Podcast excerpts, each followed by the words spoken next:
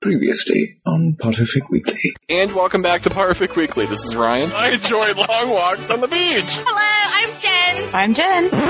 My name is Jen. I didn't want to tell you, but I wrote a smut about you. I'm like feeling very distressed. Lady Chi here. I am not made of stone. I have cats that I am throwing away. Anna is in the house. I'm a hat rack. And I'm Keza. Hello. We all use the shower to wash ourselves. I'm PS. I don't know where I thought the food came from, but I never thought that there were still farms. Mike, Mike, you never say I'm Mike. you're going to invest invest in Canadian or Russian shipping. All of the ice is going to melt in northern Canada, and it's going to open up new shipping lanes. Uh, if northern Canada melts, would that not flood the world and kill us all? These are really stupid people. Like, I have a lot to learn from these people. Boys I and girls, there's a thing called erectile dysfunction. Oh my god. Yeah, but there's also a thing called Petrificus totalus. So Potterfic Weekly, not only entertaining, but educational as well. Who wants to see Hermione as a trial lawyer? As a tribal warrior? I've been here the whole time, but I can't remember what was just said.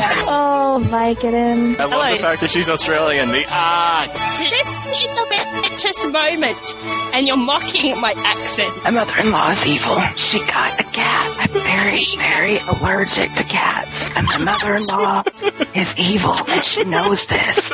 And she got a damn cat. How many virgins can successfully ravage anybody? He's Harry Potter. Come on. He's a skinny, awkward kid who we think has ED. No, no, no, we don't think that. You think that. Poor Bernard was struck and killed by a bolt of lightning.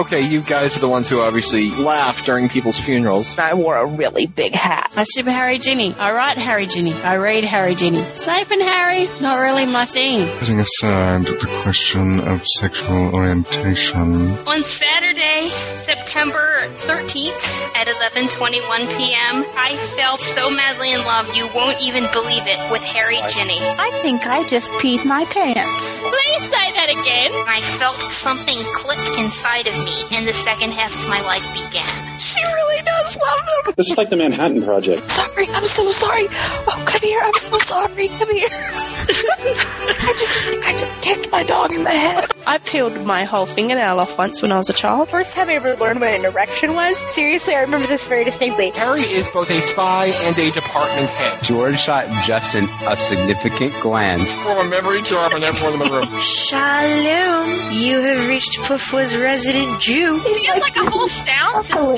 I don't have a sound system. Hold on. She sounds a little aggravated. Are you a little cranky? Swear to God, Ryan, if you ever, ever, ever make me cover a story with butt sex babies, I will kill you. Neither can live while the other survives. What does that mean?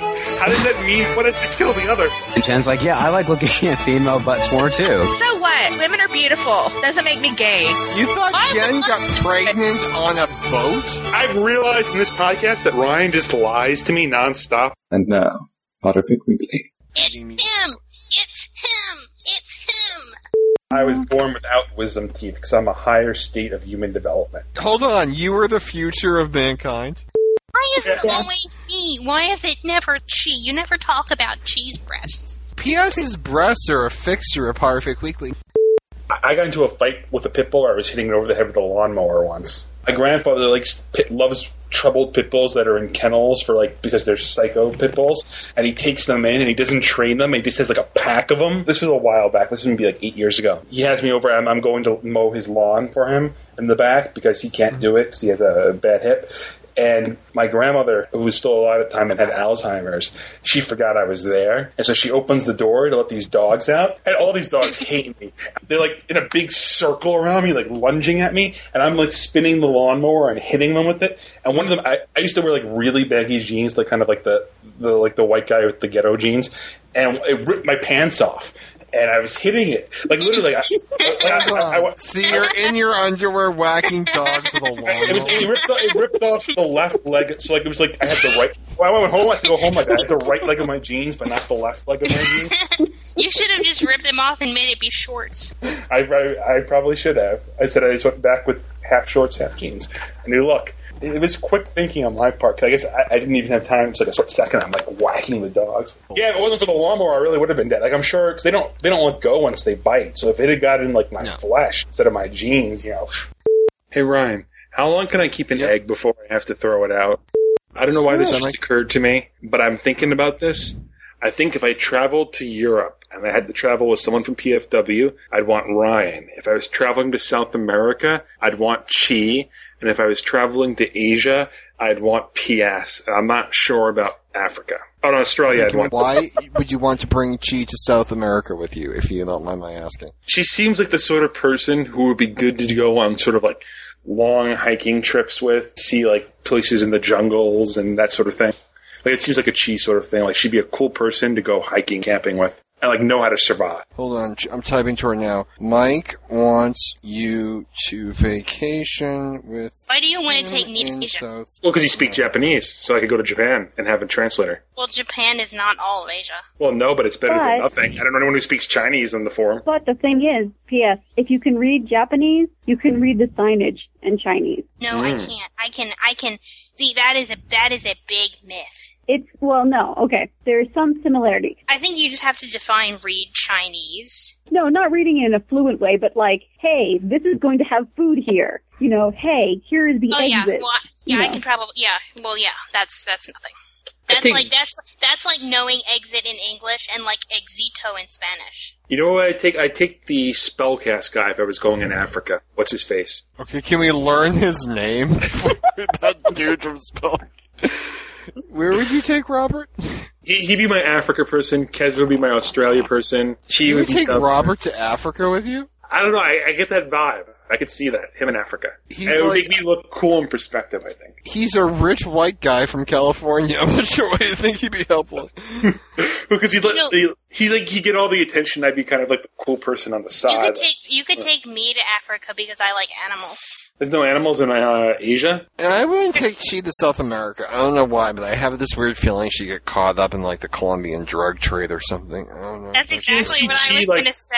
Can't see like Chi like chopping through a rainforest to like some ruin in the middle of the rainforest. She bitches in the grocery store. I don't think I can see that. But she has survival skills. Like Chi could survive. I need a mommy. I need a mommy. I need a mommy. No, she she could not survive. You say that, but She she's like the person survival where like skills?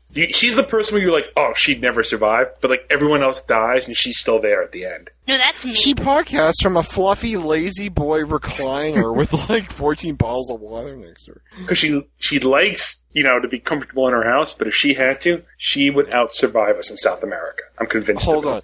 She wants to know how I got to go to the place without malaria. Hold on. Mike is now insisting that you have strong survival skills and would be. just wants me to be a dictionary. Did I ever tell you guys my deer in the city idea? What's that? Oh, okay, but it's not the, a deer. It's you're really rich, right? And you kidnap like Uh-huh. ten thousand deer, and you ship them to the middle of like preferably a city like New York City where it's an island. So you put them in the backs of vans. You drive like a thousand vans into New York City, and you release like ten thousand deer at like five a.m. in the morning, and then like you have Yeah, like but they a have deer. bridges. The deer can get the deer can get off. I mean, Mike, that's bridges. terrible. But how many deer are going to walk across the bridge, especially with They'll, they'll be hit by cars. Imagine how cool that would be. Turn the news on, and they're like showing New York City, and there's like 10,000 deer running everywhere. And they cancel school because of the deer. Once they find the bridge, I think Brooklyn is screwed.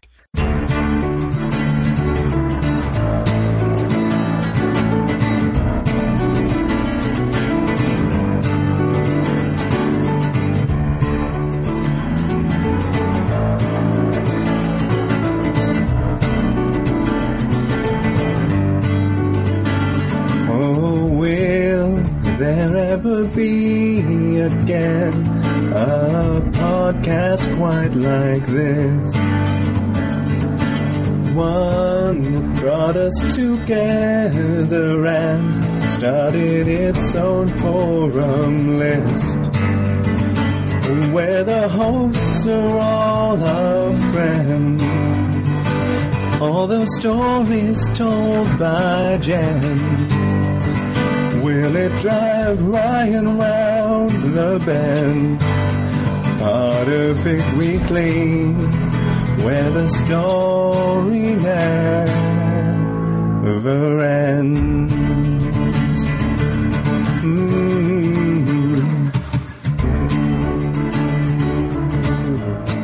Welcome back to Potterfic Weekly. This is Ryan. I'm PS. Mike.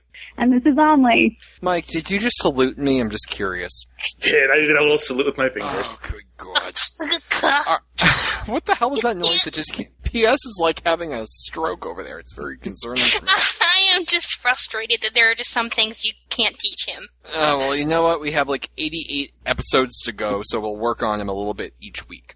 So we are back this week. PS is back. PS is a full-time host. I'm not really sure what that ah. means, but PS is all excited. Look at her. She's waving. She's cla- This is wonderful. I did wave. I did wave.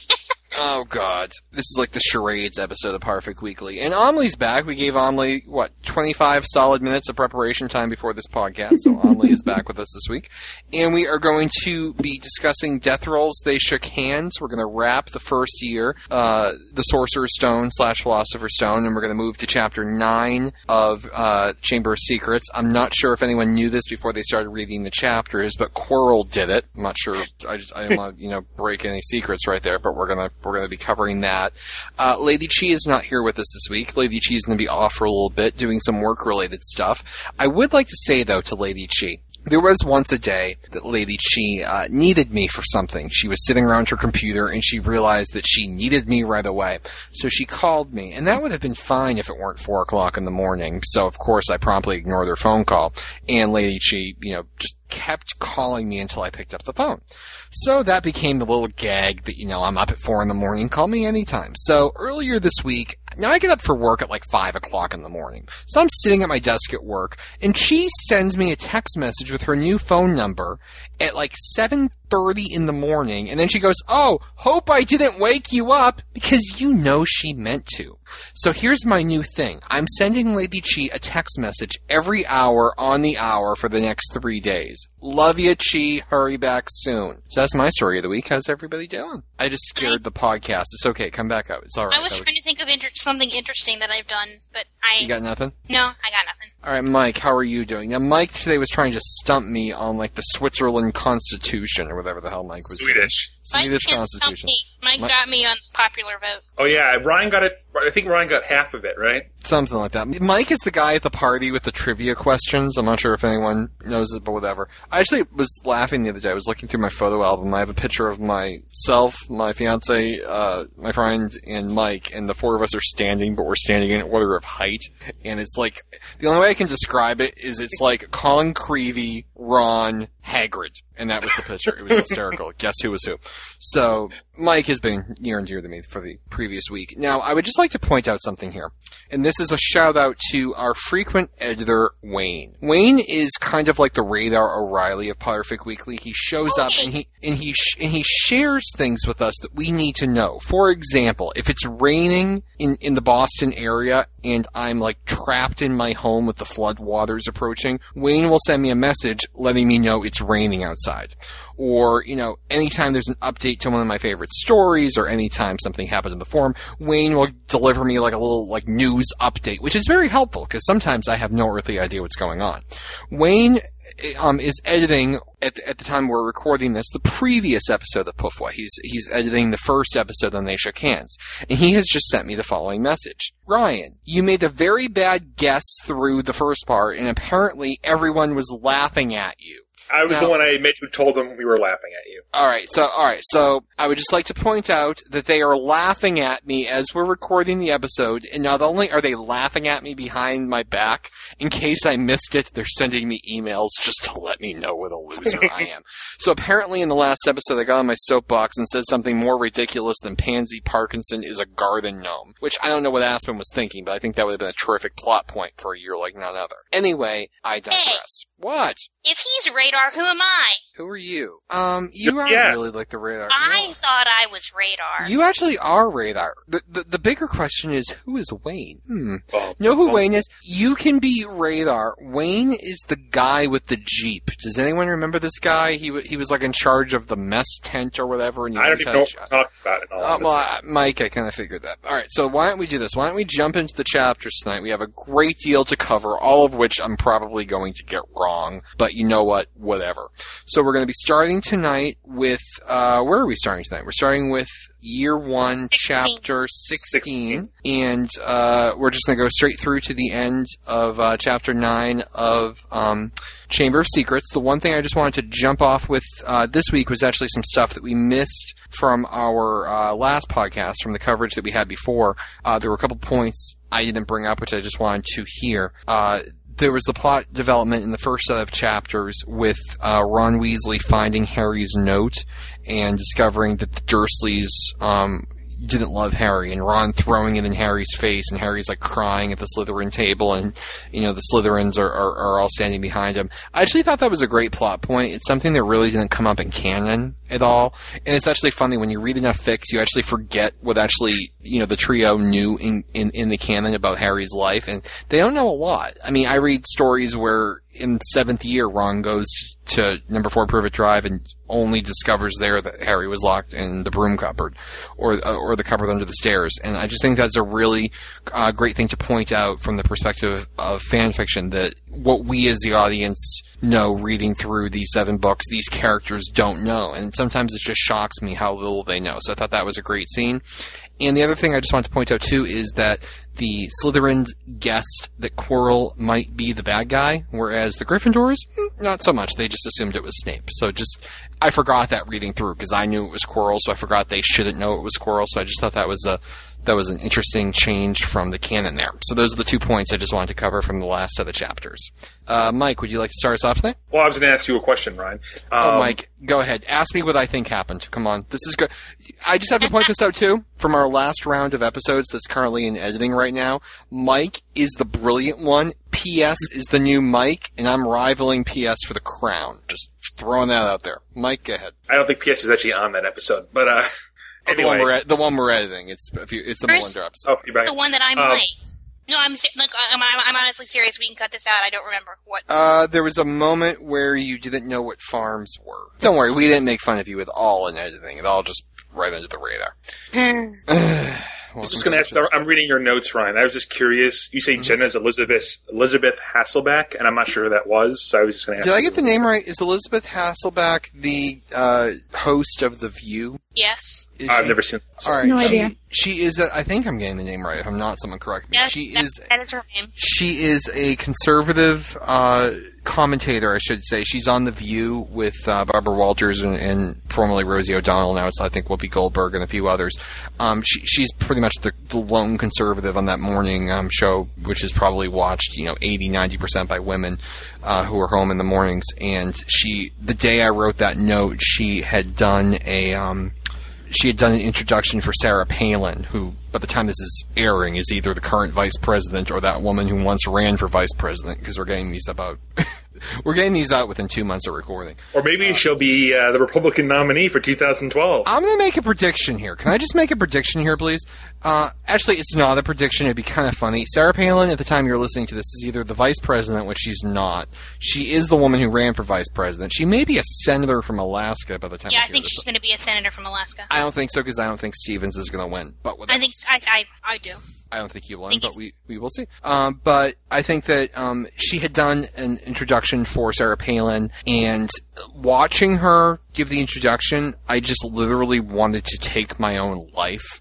She just has, she's one of those people that just when she talks, I literally just, she annoys me so much, I don't care if she's up there saying that children are lovely and we must cure cancer. I just, I want to disagree with her because just her, her presentation is so, you know, layered with sarcasm that it just it drives me absolutely up the wall. And it just reminded me of Jenna in the scene with Hagrid, where she's playing the very sarcastic, very just you know, very slimy Slytherin character. And Jenna really isn't like that in the later chapters that we cover here. I actually love her because she's addicted to coffee more than I am. But just in that chapter with Hagrid, she's the stereotypical Slytherin that I just love to hate.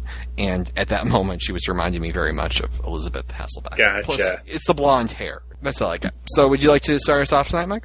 Sure, are we going chapter by chapter? I mean, just, are we jumping around or what? Uh, why don't we do chapter by chapter and we'll see what happens. Okay, I got a lot to say in year two, but I guess year one, um, what do I have to say? I think some significant things early on is again you see Hagrid from the other point of view. The fact that he is breaking the law, which we kind of overlook in in, in canon because we're from the Gryffindor perspective.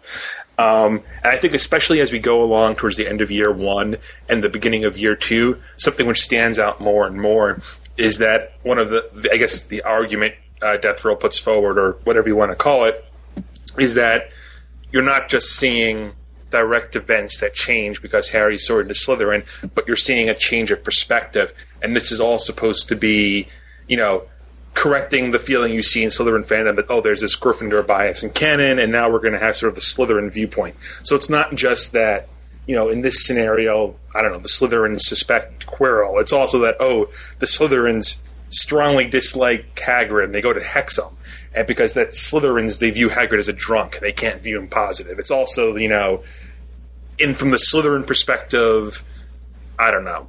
It goes on and on. Lucius Malfoy is not a bad guy from the Slytherin. Snape's a good guy from the Slytherin perspective, and sort of down the line. Well, I think you can make an argument too that just by the like he goes out of his way to break up the trio to put Hermione and Hufflepuff. And I know there's apparently some more stuff with Hermione coming around the pike, and he he, he really does go to great lengths to sma- like to smash the Weasleys, smash Ron. When when you look at the breakdown between this episode and the last episode, in the last episode I was a lot more critical on the story. This episode not so much, um, and these chapters not so much because my perspective of what type of story it is changed. No, I don't know if I'm interpreting it correctly, and if I'm not, I'm probably going to flip back.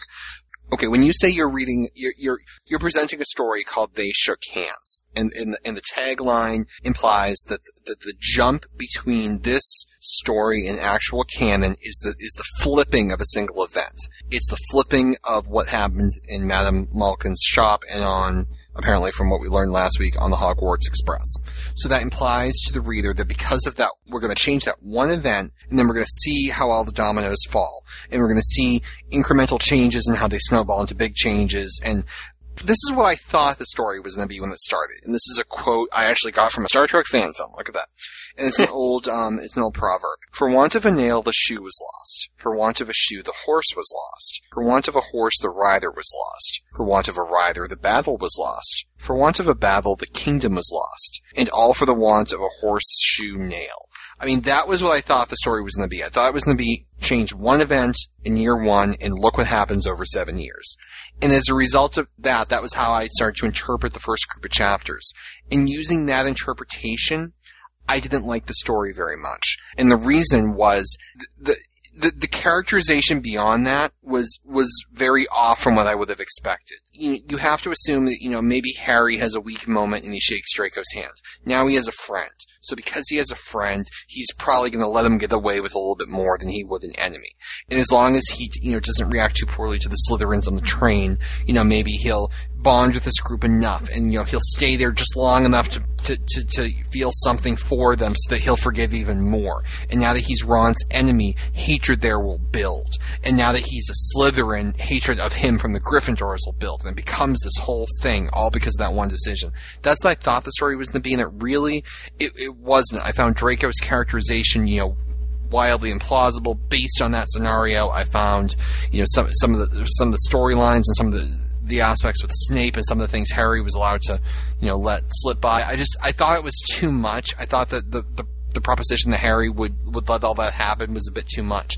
And what I was realizing last week and talking to Mike and you guys, and what I definitely have assumed reading these chapters, is that this is a story that completely reconstructs canon. And as canon has a Gryffindor bias, quote unquote, this story has a Slytherin bias. This is the story from the perspective of Slytherins, and the characters are not the ones that we had in canon.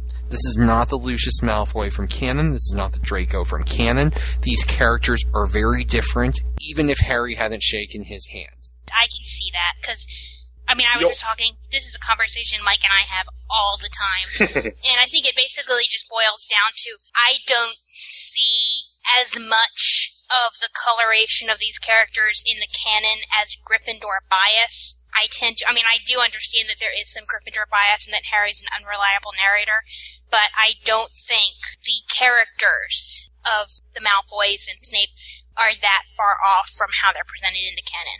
Like in quote unquote real life. I think what it gets down to is I think there's a reason that, and Amelie maybe can comment on this, that so many Slytherins, and especially in the wider fandom, I think the ratio of Slytherins to Gryffindors are a lot closer to even than it is on PFW.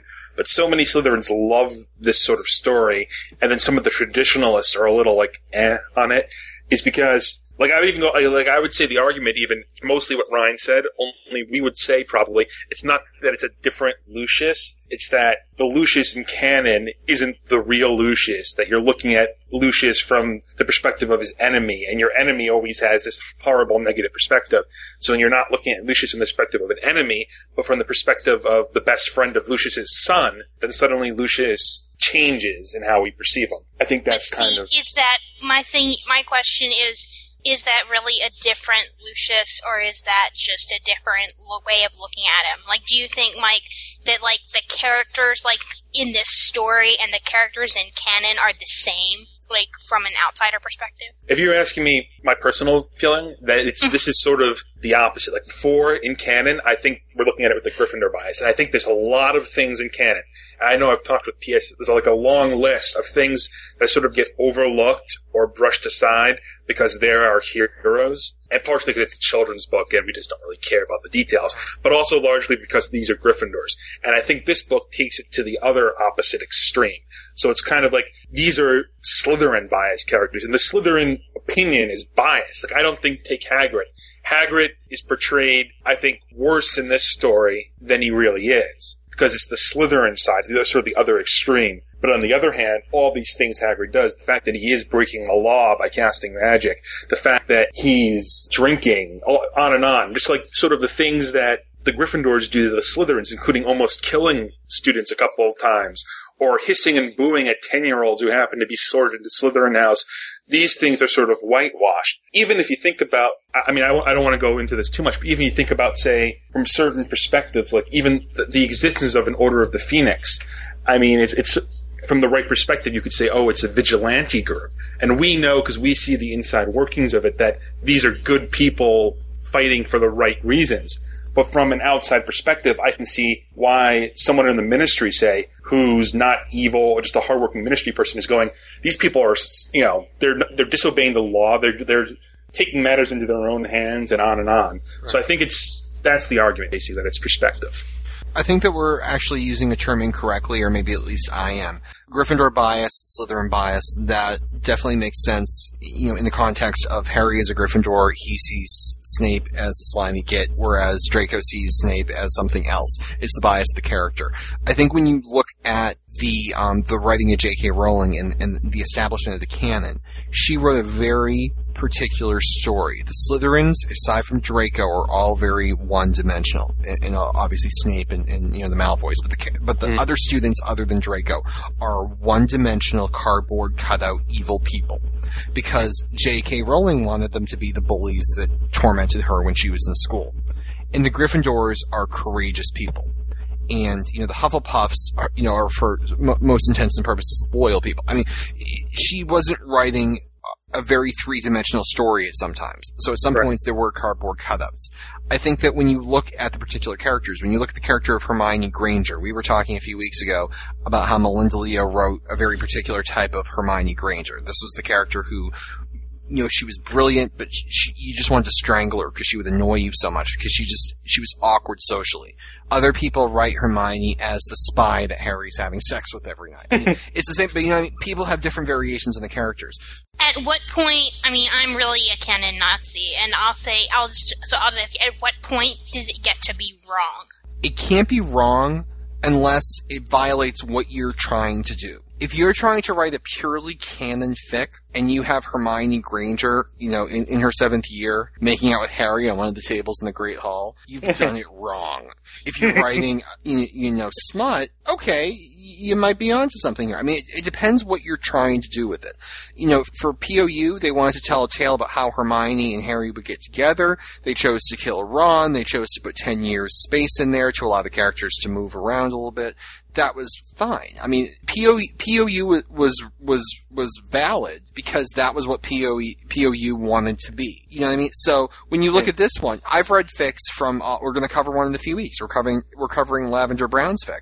And in that fic, there are Slytherins who are very decent people. And there are fics that you can write where Draco Malfoy can become a decent person. I mean, if you look at the canon, at the end, Draco doesn't sell Harry and Hermione and Ron out. And that may not be, you know, a positive thing. He's not going out trying to help people, but he doesn't try and hurt them, and that's progress.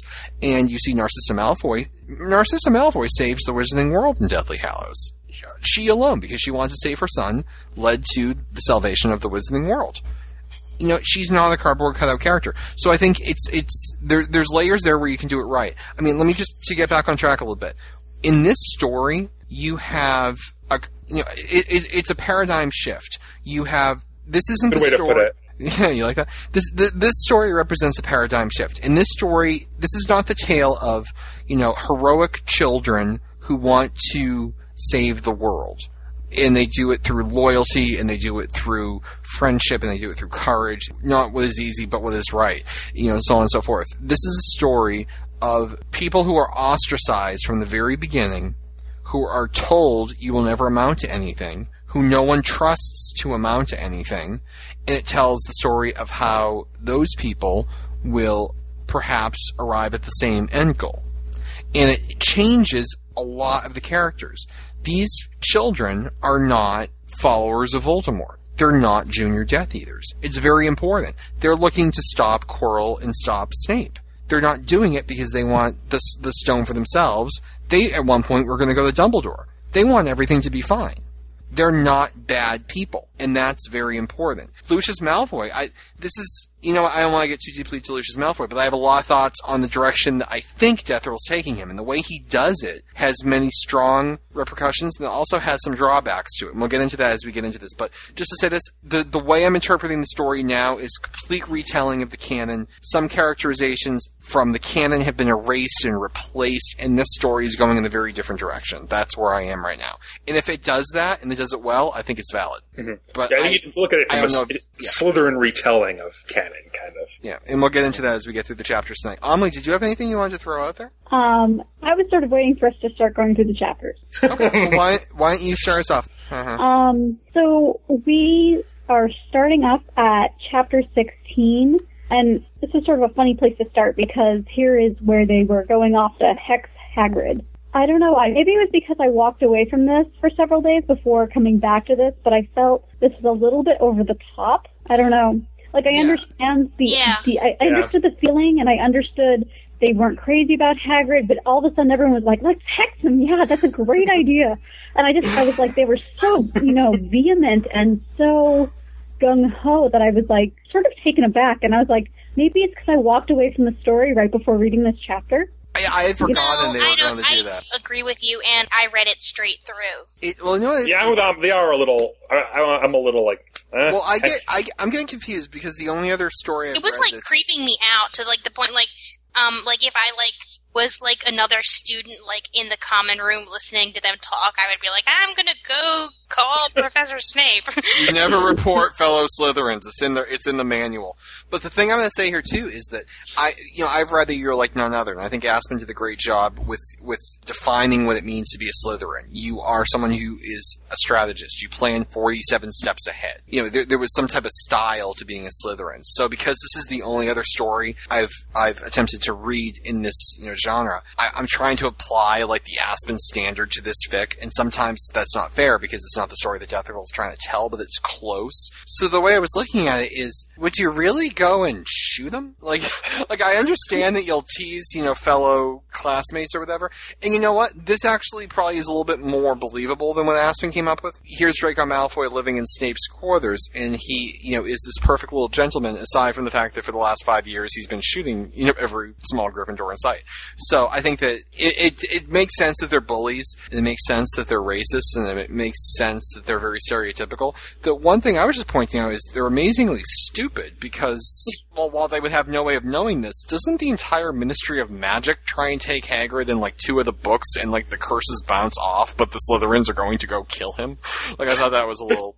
well, they don't know he's a giant. I think it's because it's giant blood, right? That everything bounces off him. I would really like to see them take a good shot at him. I would like to see them try. Um, yeah, I was Maybe that's actually, why he's not too worried. I was actually kind of kind of cu- curious to see. Like, I was actually, I mean, not that I am like advocating like Hagrid bashing little children, but I was actually kind of disappointed when they didn't do it because I just wanted to see what would have happened. You know, like would they have like gotten into like real trouble? Would maybe that have like set Harry like on the path to like being even worse or being better? Yeah, I thought that was that was a little ridiculous. Although I did like the part where they tried to blackmail Hagrid, and I'm like, okay, what exactly is it that you're after? You're after information about Nicola, Nicholas Flamel. If you just stand next to him for 30 minutes, he will tell you everything of his own accord because that is Hagrid.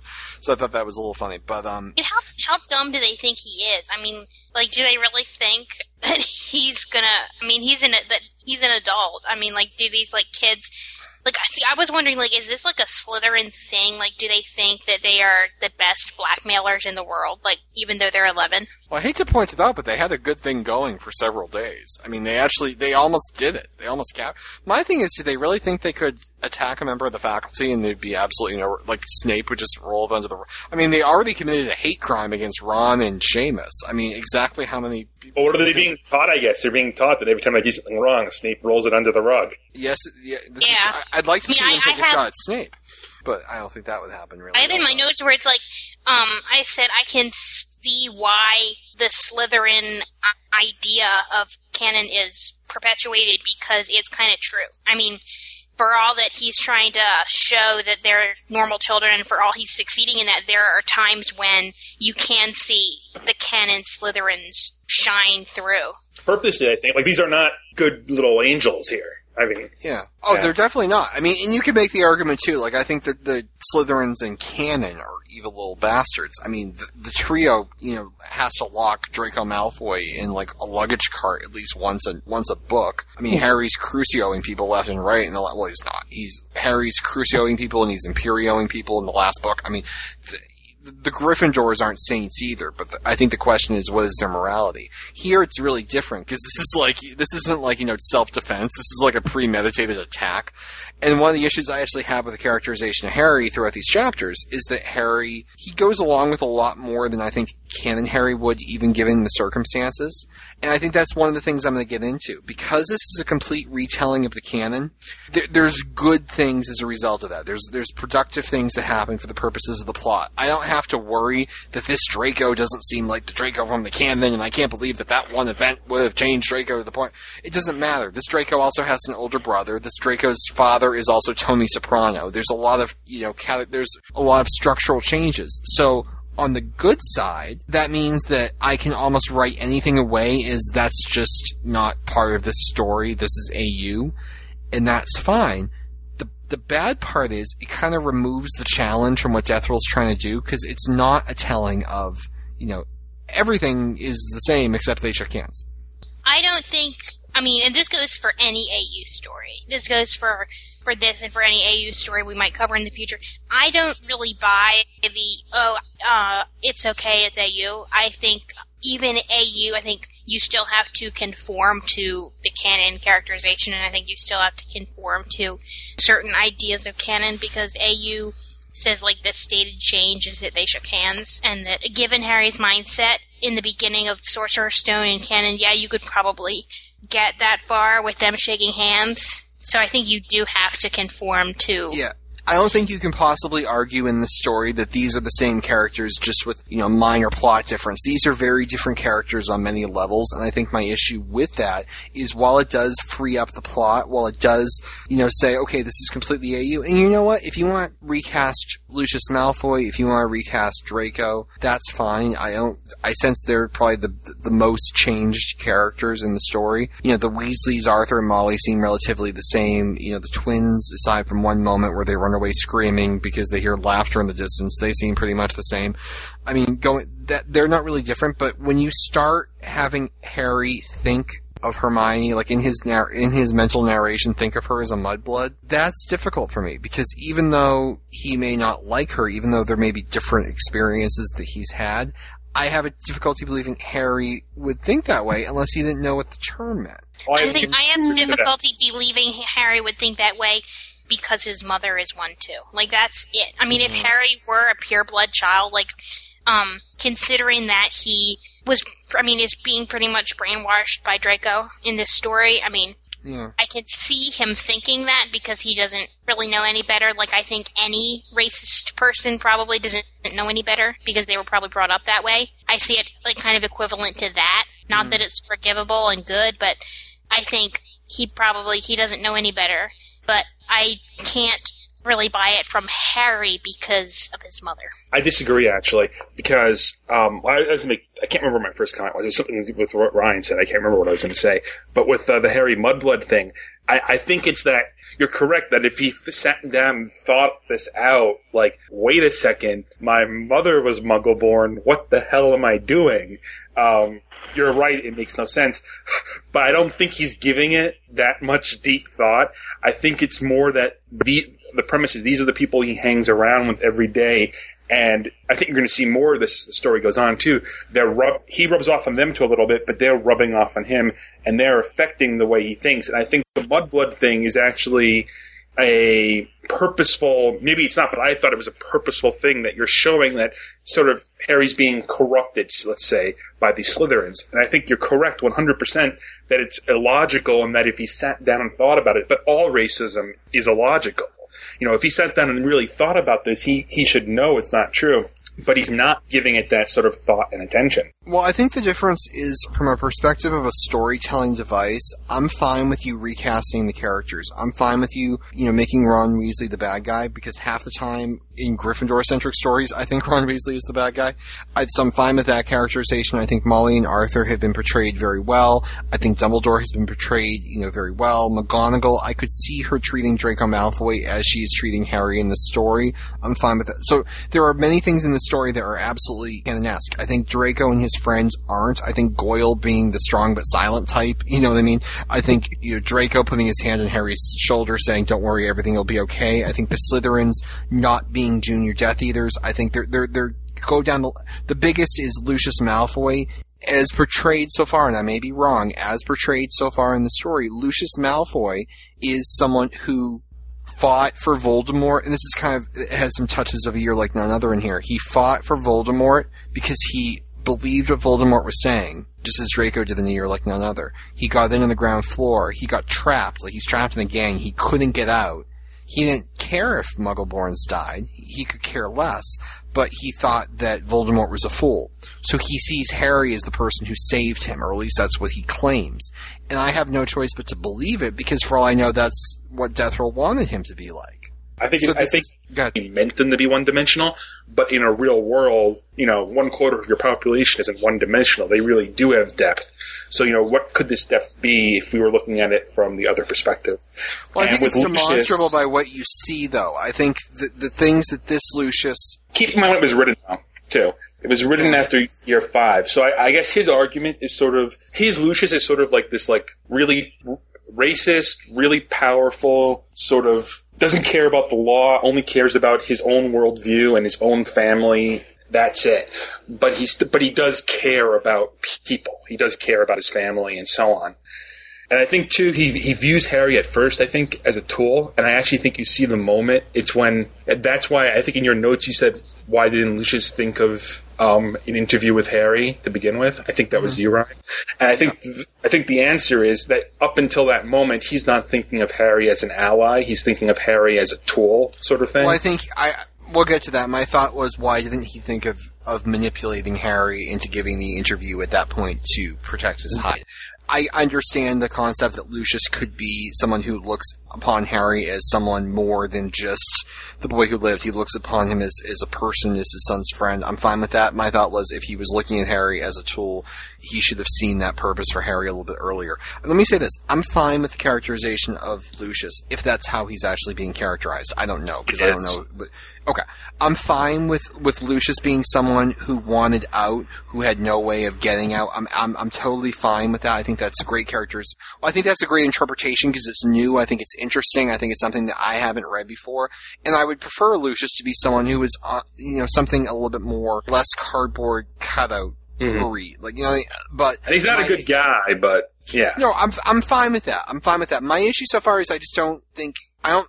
If this is the new Harry, that's fine. I just don't like him. You know what I That's mean? what I think it comes down to. is You just don't like him. I just don't like Harry, and unfortunately, every damn scene is from his perspective, so there's a lot to read through. I just think I think he's weak. I think he stand. I think he knows what's right, and he lets Draco walk all over him. It's fine. It's absolutely fine, but I don't like him, and I can like this Lucius because I think he's probably more interesting than the one we had before. Uh, this Draco, I think is. I think he's a little punk. I think he's more he's more um, interesting than Canon Draco. I think he's a he, he's a little punk. I think This Draco is Bart Simpson. yeah, I mean, I think that the, the Gryffindors are all fine. I think the characterization is, is fine from the perspective it's in. I would like to see this Harry snap. I mean, he, he found like a loophole to, to help out Neville, but, you know, he, he like found it, you know, there's a problem in the manual and he found, oh crap, alright, everyone lay off Neville, we found a loophole, you know, we have an injunction from Superior Court.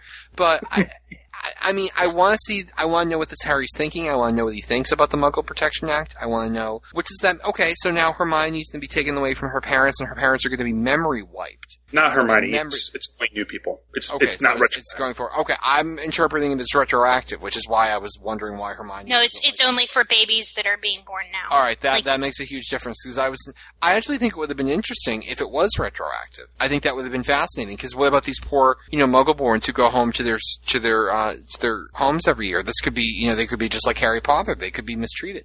I want to know what Harry thinks. that's yeah. like that sounds interesting to me too. It's like, um, and that's that's what I kind of take this as. I it like a, a story that's like not really something that you agree with, but just something that you think is interesting to read because you want to see what happens. Does that make Well, I'm sense? actually, yeah, I'm actually very interested in that. I'm actually sorry you didn't go that way. I mean, it reminds me of almost what happened in Deathly Hallows, where you saw the Wizarding World come apart because of the people running it. I think it's a very the one thing because I tend to look at things from a political perspective. I thought it was fascinating the way it worked with the article. You know, you have Harry give the article. Harry gives the interview with Rita Skeeter, and he essentially says that I was placed in this home where I was badly abused. And you know, I'm not sure it's difficult to find out that Dumbledore was the one who put him there. So as a result of that, you now have very strong anti-Muggle sentiments throughout the Wizarding world. These awful people did this to our Harry Potter, and you have you know very Patriot Act like legislation come around the pike now that will take Muggleborns away from their parents, away from the Muggle world, and you know you need someone like Dumbledore to speak out against it, but you can't because Dumbledore now is that bastard who put Harry Potter with these Muggles, so he has no And Dumbledore, if you see the read the missing scenes, like Dumbledore tries, and then later on in books too, Dumbledore's trying, but he just can't get the political muscle to force it through. and that feels very natural. So I I like that. I'm I'm sorry it wasn't retroactive because I think that would have been fascinating to see what would have happened there. But If we're going to talk about the act too, can I bring up a couple of interesting well, points? well, how do you want to do this? Do you want to just bounce all around? Um, You know, yeah, probably because es- especially if we go chapter by chapter, like the end of year one is pretty much the same as the book, so it's it's really hard to, to go chapter by chapter and be like, oh, it's the same as the book. Oh, it's I did like the pansy was like, screw you, I'm not doing it. Because you always wait. I'm sorry, but you're going to have to die. Um, I'm sorry. I ha- can I say a few words here? I'm 11. I'm at, sc- I'm in my first year of school. I'm not a damn Starfleet officer. It's not like the scene in Star Trek where they're like, get in the engine and fix the thing. That's an order. I mean, you're 11 is like when 11 year olds are told not to talk to strangers. And you're on this massive chessboard, and the guy's coming at you with, and she's really brave. She's standing there, and she's like, uh, she's like Ted Stevens when he got indicted, and she's like, I don't want to do it, but she does it because Tim Knott, her arch rival, will be there for her, and you can tell it's some type of twisted version of Ron Hermione, but whatever. and, you know, and you know, she, and she does it, and she gets beaten over the head. And I love the the medical terminology. I don't think her head is cracked open. oh, good, she'll be fine. So I told you I shipped it. yeah, I mean, I thought that. I mean, I thought that was The twisted Ron Hermione. That should be like on the uh, The on the one thing who on the can't podcast. get excited about Ron Hermione, I ship the hell out of this though. Yeah, I thought I thought that was fine, and I, you know, like I thought that was great. I mean, my problem, my, the thing I'm fine with with with the Slytherins is that they're they're bullies, and bullies do exist. So I have no problem with the Slytherins being bullies. I just have, I mean, that was the big thing I was saying before. I had difficulty believing that Harry Potter would be a bully because if you you have to so greatly change his character, I'm just not sure I like it. But we'll get into that as we go through. How can the Harry that grew up with Dudley be a bully? Exactly. Well, that's quite common in real life. You you are bullied, then you go bully. Yeah, but I just not Harry. I don't know. Let me just point out what I have in my notes here from those last chapters. I made uh, reference to, and this is something that Aspen does too. Um, Snape stays in the common room. You can tell the Death Roll really wants to show that Snape is like the ultimate head of house and what a bitch McGonagall is. Because Snape stays in the common room and he helps people with their homework, which is implied McGonagall never does. And he's, you know, he's giving life lessons. And I'm picturing him by the fire knitting. I'm not sure why, but you know what I mean. He's he's getting his little, like Amelie over here is beaming because Amelie like knits me all of the clothes, like everything I'm wearing right now. I think Amelie knit for me, and you know he, he, he's helping people with their problems, and like the Slytherin prefects, you know, are tucking the first years into bed, and you're thinking, I remember that scene from the real novel when they when the Gryffindor pre- did they even have prefects in the first book? And you're like, oh my god, these Gryffindors are bastards because they obviously don't care about the. Was McGonagall ever even been in the common room? So I thought that was creative. Um, there was actually a great line in there um, in these last chapters. Binns' monotonic droning made him want to learn exorcism. I thought that was a great line. Harry just sitting there glaring at Binns like, "I'm a Slytherin now, and you must die again." Um, there was actually one great line as well um, th- from the perspective of Harry. He assumed that his detention would be more exciting than writing the lines on the chalkboard. And all I could think of was Harry has obviously not read A Year Like None Other because you don't joke about writing lines. I, what was it? Snape had them write like 15,000 lines or whatever, Yeah. or something ridiculous. You never want to do that. Um, just going through here as well. I like did- too that, um, and you'll see this. This is something that always makes the Slytherin people foam at the mouth. That the Slytherin fans, the um, the way Dumbledore takes away the House Cup at the last minute from Slytherin. So I My thought that boss hated that. My boss watched the movie. He's like, that bastard, that was against the rules. You can't do that. So I think maybe Death feels like they win the House Cup here, and it's kind of like Slytherin revenge for what really happens. Was I the only one that thought he was going to do something shifty? Was I the only one? Because he like stands up and he's like, "I'd like to make an announcement.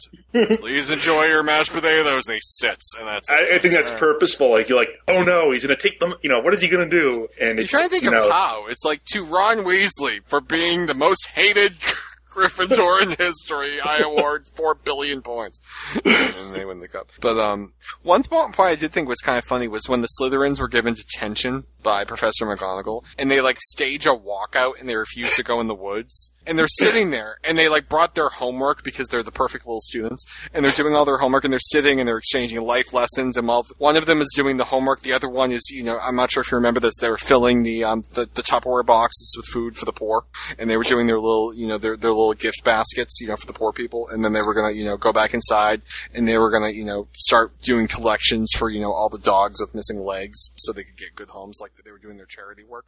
And the one line I thought was great was they were sitting there and they're like, we're not going, we haven't done anything wrong. And all I can think hmm. of is, you just tried to assassinate the school janitor. You don't think that's worthy of a detention? Like, I, I find their ethics interesting. Because they're, they're, they're even taking requests. Should I, who wants boils on his ass? Boils on his ass. I have five? Five, ten, ten, boils on his ass. I'm just like, okay, um, I think detention is okay for you, because quite frankly, I, th- I think you're all a-holes, but whatever. Um, not really. I thought that Jenna was in the very beginning. I love Blaise. I don't know why. Blaise reminds me of someone. I'm a Blaise Harriet shipper in this fic. Are you? Blaise Yeah. gets on my nerves. Blaise, well, Blaise is supposedly a boy, so it, it was Yeah. never really a slash fic. Well, no, it is. There's so many damn Slytherins. I feel awful, but it's like Jenna is the caffeinated one. Mi- um, Millie, um, Millicent. Millie's is- the animal one.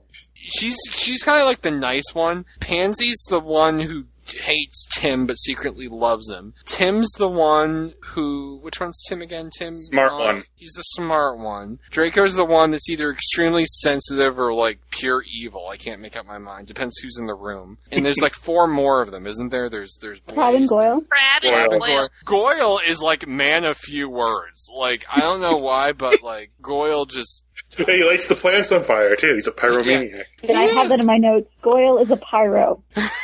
I'll be I can't tell the difference. Like I, I just I, I just can't tell the difference between Crabbe and Goyle. Goyle's the one that likes fire. Is Goyle the one whose pants fall off in all the movies? Is that Goyle? I don't know. And Crabbe is the other one. Crabbe has no lines. Crabbe is the one who like almost got shot by the firework in Order of the Phoenix, and he like ducked out of the way and hit the wall or bit him in the butt. I don't remember. Which one's the one that actually dies? Crabbe. Crabbe. Crabbe. taking a Horcrux with him. No, there was actually a great moment in the second in uh, in Chamber Secrets where they like attack Colin Cre- Colin Creevey and like Goyle takes him to like beat him up in the classroom, and Harry's like, "Where is he taking him? Oh, we're gonna teach him a lesson." Harry's like, "Oh, good. I thought you were gonna beat him up." And then Professor McGonagall walks by. I'm like, uh, Minerva, did you just happen to see a very large Slytherin carrying an upside down Gryffindor begging for his life? Did you know this that is your because you're in the entrance hall. There's few exits that aren't pop public areas, so I, I just thought that was kind of funny. It was like, uh, stage left, stage left. There's a poor Gryffindor who needs who died bravely in the canon, but the actor of whom plays him in the movies is a punk rocker. Hence the fact that we now have Nigel with the brie. And what did you think of the missing scenes, Ryan? The missing scenes, I skimmed. I didn't put them on my iPod, so I, I kind of skimmed them. Um, I enjoyed the fact that Hermione was angry that she couldn't be in Slytherin. I don't think she wanted to be in Gryffindor. there. Just- Oh, it's Slytherin too. Yeah. no, there was a moment where he's like, "You can't go in Slytherin." Why not? I'm like, "You." you sh-. The correct line, Hermione, is "Yay!" All right, I'm flipping through here. Um, one interesting point from chapter 18 when they're in the key room and there's like 47 Slytherins and they're going through trying to get to the end. Um, they remark, Harry, you're too important. You know, we need to protect you. Stay back. And usually you hear that in the canon because he's the chosen one and must save the world. In this one, he's, he's too important because he's Harry Potter, the boy who lives. So I thought that was interesting that, because they really don't have a sense yet that Harry needs to do any of this. You know, Voldemort tried to kill Harry, so that's the only real forward looking thing. He might come back and try and kill him again. Other than that, Harry's just a very, he's a VIP. You know, he's like, mm-hmm. Harry is Joe the plumber. He's a, he's a VIP and we need to protect you because of that. So I thought that was, if that was the intention, that was like, that was kind of interesting. Because then you have Hermione Granger who doesn't show Harry Potter the VIP, su- you know, sufficient deference. So she must, is, she must be destroyed for she is evil now. versus the Slytherins who keep him in a box and pet him. And I was going to say, just like we were saying, Harry ignores the fact when he's thinking all this racist stuff that his mother's a mudblood. Mm-hmm. Quit in quotes. I'm doing actually, I'm doing quotes around mudblood. All the other Slytherins also conveniently ignore the fact that Harry's a half blood. It comes up once in year two, and they kind of like, oh, ooh, let's drop this subject right now. But I think it's a willful ignorance on everyone's part. Like they just gloss over the fact that he's not pure blood. You know what I say to that? Hitler had one nut. Are you saying that Harry is Hitler? No, what I'm saying is Hitler was a short little guy with one nut and black hair, and he was calling for the establishment of the Aryan race. Well, Voldemort's a half blood. Uh huh. And the Slytherins are the pure blood people, but they kind of forget the fact that they're following a half blood and that Harry Potter's in their house. My point is that rules are very convenient unless they apply to you. Right, that, that's what I'm kind of saying is that because they don't make a deal. I think Harry, it's just sort of like this willful ignorance in everyone's part. We just don't think about his mother, kind of. Right. Plus, everyone tends, yeah.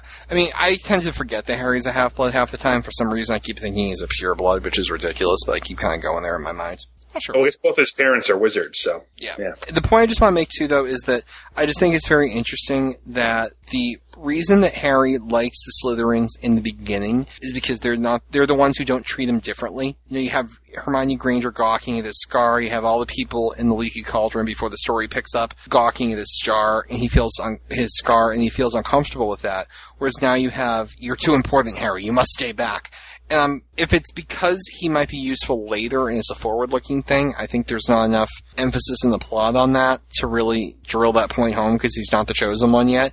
And if it's because he's a VIP, I think then they're no better than than the people that were pissing off Harry in the beginning. I think it's a like a Slytherin tendency to like kind of like buddy up to powerful people. Right. Yeah, I agree with PS. so I That's- think that's part of why the, I mean, the putting of Harry on a pedestal, because it's a different like tactic. I mean, because the other people are just kind of like gawping at him because he's famous, and people gawp at people that are famous. But that when the Slytherins put him on a pedestal, it's more subtle, and it's because one of the Slytherin tendencies is to want to buddy up to powerful people, which I think is different than gawking at a famous person. That's a fair point. I mean, I, I think that it just changes my perspective because in the beginning I think I liked the fact that they didn't see Harry as any different. Although that's actually not correct because the reason they got so pissed at Hermione was she didn't show him proper deference. So actually, yeah, you know what? I'll even go with PS on that one for now. The characterization's so different that I'm not going to get tied over that. Yeah, they're so angry at Draco for not telling them that it's Harry Potter who's its friend. So They were very angry. They laughed and laughed. Actually, no. Sort of a point on something that was said a couple minutes ago. but about half blood, it's funny every time you say that word, I'm like, what are you talking about? Because it's sort of like in canon, half blood usually does not refer to people who have one muggle-born parent and one not. Although you probably wouldn't be considered, you know, from a old pureblood family if you had a muggle-born parent. On the other hand, you're not tossed, you're not called a half-blood either. I mean, that term is reserved for something else. No, he is a half blood. Yeah, I'm, I'm with, I will say that it probably makes a difference at the fact that um the Muggle blood is in his mother's line, so his surname is a wizard name. and he has lots of money, which helps too. Yeah. I mean, so people people see Potter and they don't think that his mom was a Muggle born because they maybe don't know. Right. But Ron it- and Hermione's children are half bloods. Um, it goes by the grandparents. Is that correct? Four If you wizarding have grandparents. four wizarding grandparents, you're a pure blood. If you have any less, then you you are a half Half-blood. And if Half-blood. have what throws people off is because they think of Lily as a muggle born and there's the word muggle in there, I think. So they see muggle wizard and they assume that Harry is half and half. But both of Harry's parents are wizards. Well, Harry and Ginny's kids are purebloods, for instance. yes, Right. Harry and Ginny's kids are purebloods. It may be And- brought up more if you are, say, like Seamus. It may be brought up more because, um, because it's more obvious. But Prestige it's, level. it's still true that Harry is a half blood. Right, because Harry is described as a half blood and, and he has two wizarding parents. So Yeah. I think, yeah, I mean, I'm If trying Lily think. and James had lived and Harry had come from a wizard home and he knew wizard things and such and such, he probably would not encounter any prejudice in his day to day life until maybe he says like like pretend Harry is sorted into Slytherin. Pretend like Lily and just I'm making up an AU fic. Lily and James live and Harry is a Slytherin.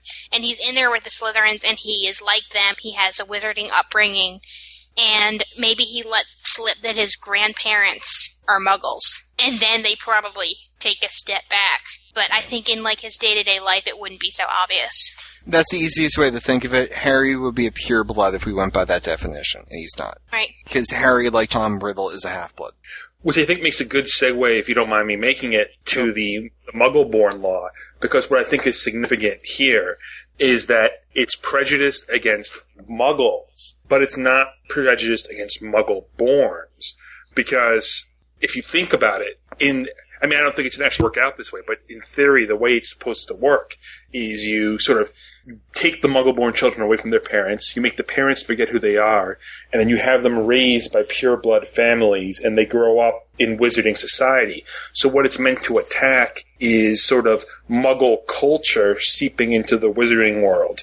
Mm-hmm. But the Muggleborns themselves aren't being targeted anything at all in this. They're being brought up as purebloods, basically, sort of adopted purebloods. Well, you could also argue too they're being denied their, their their their families. They're being denied their true birth parents. They're having that decision be made for them. So it's Right, I mean, you know, it's clearly prejudice, but it's prejudice. I, I guess. I mean, and it's it's not good for the Muggle. I don't think any of us are going to argue that the Muggleborn should be deprived of their parents, but I think from the pureblood perspective, it's aimed at Muggles only. And I think, I mean, I think like if you ask Lucius, he'd be like, "Well, I'm doing the Muggleborns a favor," you know. Right. I mean, yeah, I don't think there's any argument that would you rather have your like the Weasleys for all intents and purposes are anomalies within within pure uh, wizarding families. Would you want your children to be raised by someone like the Weasleys who may be Muggleborns themselves, you know, someone of that, you know, just very wholesome, very, you know, they're not into the whole blood thing, or would you want your children raised by, you know, Narcissa and, and Lucius Malfoy? Right, I 'cause, think like- that's very Because, like, I mean, I actually never thought of that, but, like,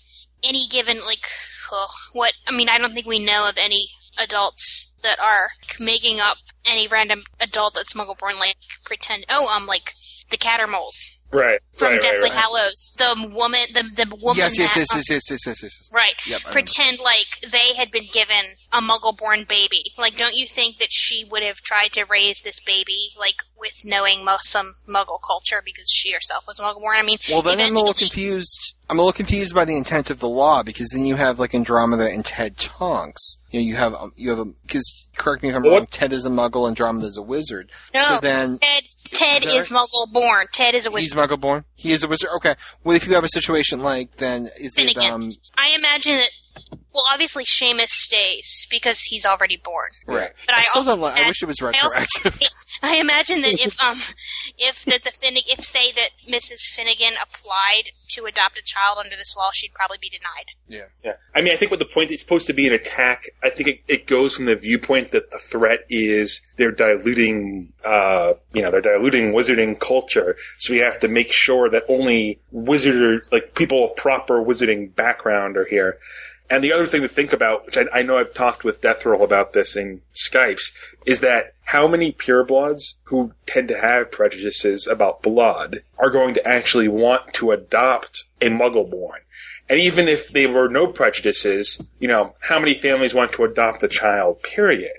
And I'm sure a couple will go, but you're going to have, what I think is going to end up happening is you're going to have like dozens, but probably, I, I don't know, hundreds, what, every kid from age zero through 17 eventually, just like living in or, like orphanages in the middle of nowhere with no parents. Because what happens if no one wants the the kid? Yeah, you're gonna get you're gonna get a reverse Tom Riddle. You're gonna get a kid who decides that he who decides he's particularly in touch with his Muggle heritage and that he's going to destroy the Wizarding world.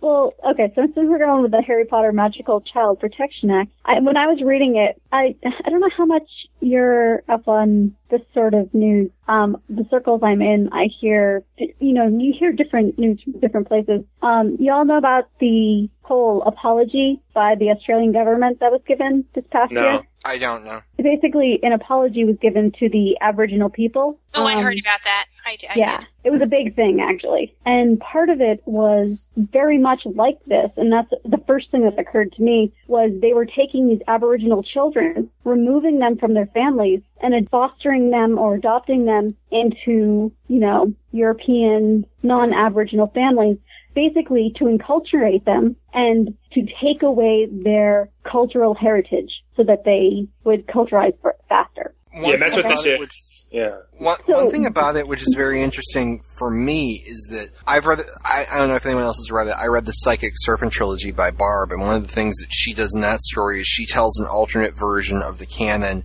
Whereas Muggleborns were banned from the Wizarding world. If you were a Muggleborn, you would never receive your Hogwarts leather. You were on your own. We would monitor you to make sure that you didn't blow up the Empire State Building by accident. But other than that, we want nothing to do with you. We want purebloods only. Um, and, and I believe half bloods only. Um, you know, if if they were if if they were there, and you know, Hermione Granger is not allowed at Hogwarts, and it's it's really what you see in um, it's really what you see in the canon in Deathly Hallows, you know, moving in that direction. What was interesting about this is usually Lucius Malfoy's big line is, you know, it's all about the blood purity. Draco is twice the wizard, you know, or the magical person that Hermione Granger is because she's just a filthy mudblood. And what you see here is it's not about, if we're to believe Lucius, it's not about your blood, it's about who raises you. Those muggles are dangerous. Hermione Granger, if she were born today, you know, even though she is born from, from, you know, even though she's muggle born and she has two muggle parents, Hermione Granger can be a perfect witch if only we raise her. You know what I mean? So it actually, it's a rejection of the blood is everything argument and it's, it's, it's, it's a, it's a culture. It's a nurture argument versus a nature argument, which I think is much more interesting. Now, if Lucius is to be believed, is this step one? You know, does he have this master plan? I originally saw his master plan. He gets that little twinkle in his eye when he uh, sees Harry about to sit down for the interview with Rita because he knows I can really ram home with this. And I thought it was his plan to discredit Dumbledore. It was his plan to be able to set this in motion by really, you know, wrenching up public opinion against the Muggles. Um, so I don't know if this is step one, and then step two will be get rid of the Muggles altogether. You know, push them, you know, push the Muggleborns out of our world. I don't know, but I I like the fact that it's more complicated. I like the fact it's a little bit more gray. I like, you know what I mean? It's not we must get rid of them all for they have dirty blood. It is I think, well, given what Mike's point earlier was that there's probably not enough welcoming homes for these kids, that you're probably.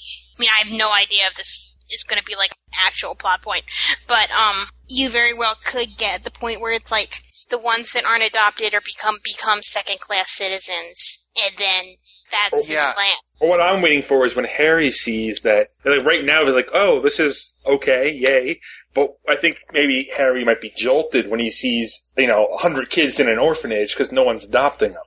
Yeah, and you know what is? I have such difficulty seeing Harry being the one who says, "Oh, okay," because you know what I mean. Even though he doesn't have Hermione there, constantly proving that Muggleborns can do anything, I, I just have such difficulty believing that Harry. And, and, and I know I'm making a contradiction here. But I have difficulty believing that Harry Potter would believe that all Muggles are evil because of his parents. Because the thing that's always defined Harry is even though he keep, keeps getting knocked down and even though he's gone through more than anyone ever has, he, he, he's a good person and he keeps trying and he's still relatively pure. And even though that doesn't really make sense logically, that's why we read books about him because he's the anomaly. That, I, was- I think it goes back to nature versus nurture. Is Harry naturally the person you just described, or is it you know this is what he pulls together from his worldview, from his exposure to people like Dumbledore and people like the Weasleys and Hermione Granger, you know, and then this is sort of who he becomes because of them. I think that's what it gets back to.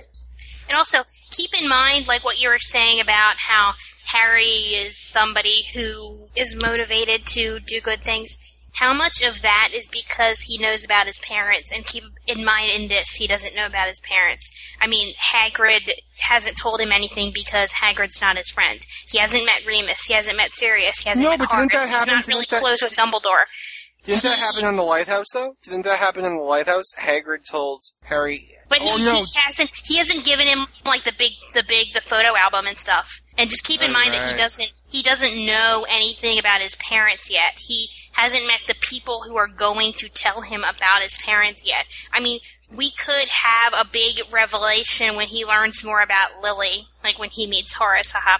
Like in year six, where he's like, "Oh shit, Muggleborns aren't so bad. My mom was pretty cool, and here's an adult I trust who is a Slytherin telling me that they're not so bad." You know what I mean? I think We can edit this out if it's a spoiler, but I almost think you see a little bit of where PS is. I think like Harry hits sort of a low at the end of year two, and I think I don't know if Amelie agrees with me or PS agrees with me. And I think he gets like in terms of how quote I'm doing quotes again dark Harry is. I think he hits a low at the end of year two, and that after he's exposed to Remus and other Marauders, he kind of goes up a little bit again. Yeah, I agree. I mean, I think you don't even have to have read the fic to like guess that unless Harry's like completely off the deep end, that Remus and Sirius are going to fix him a bit.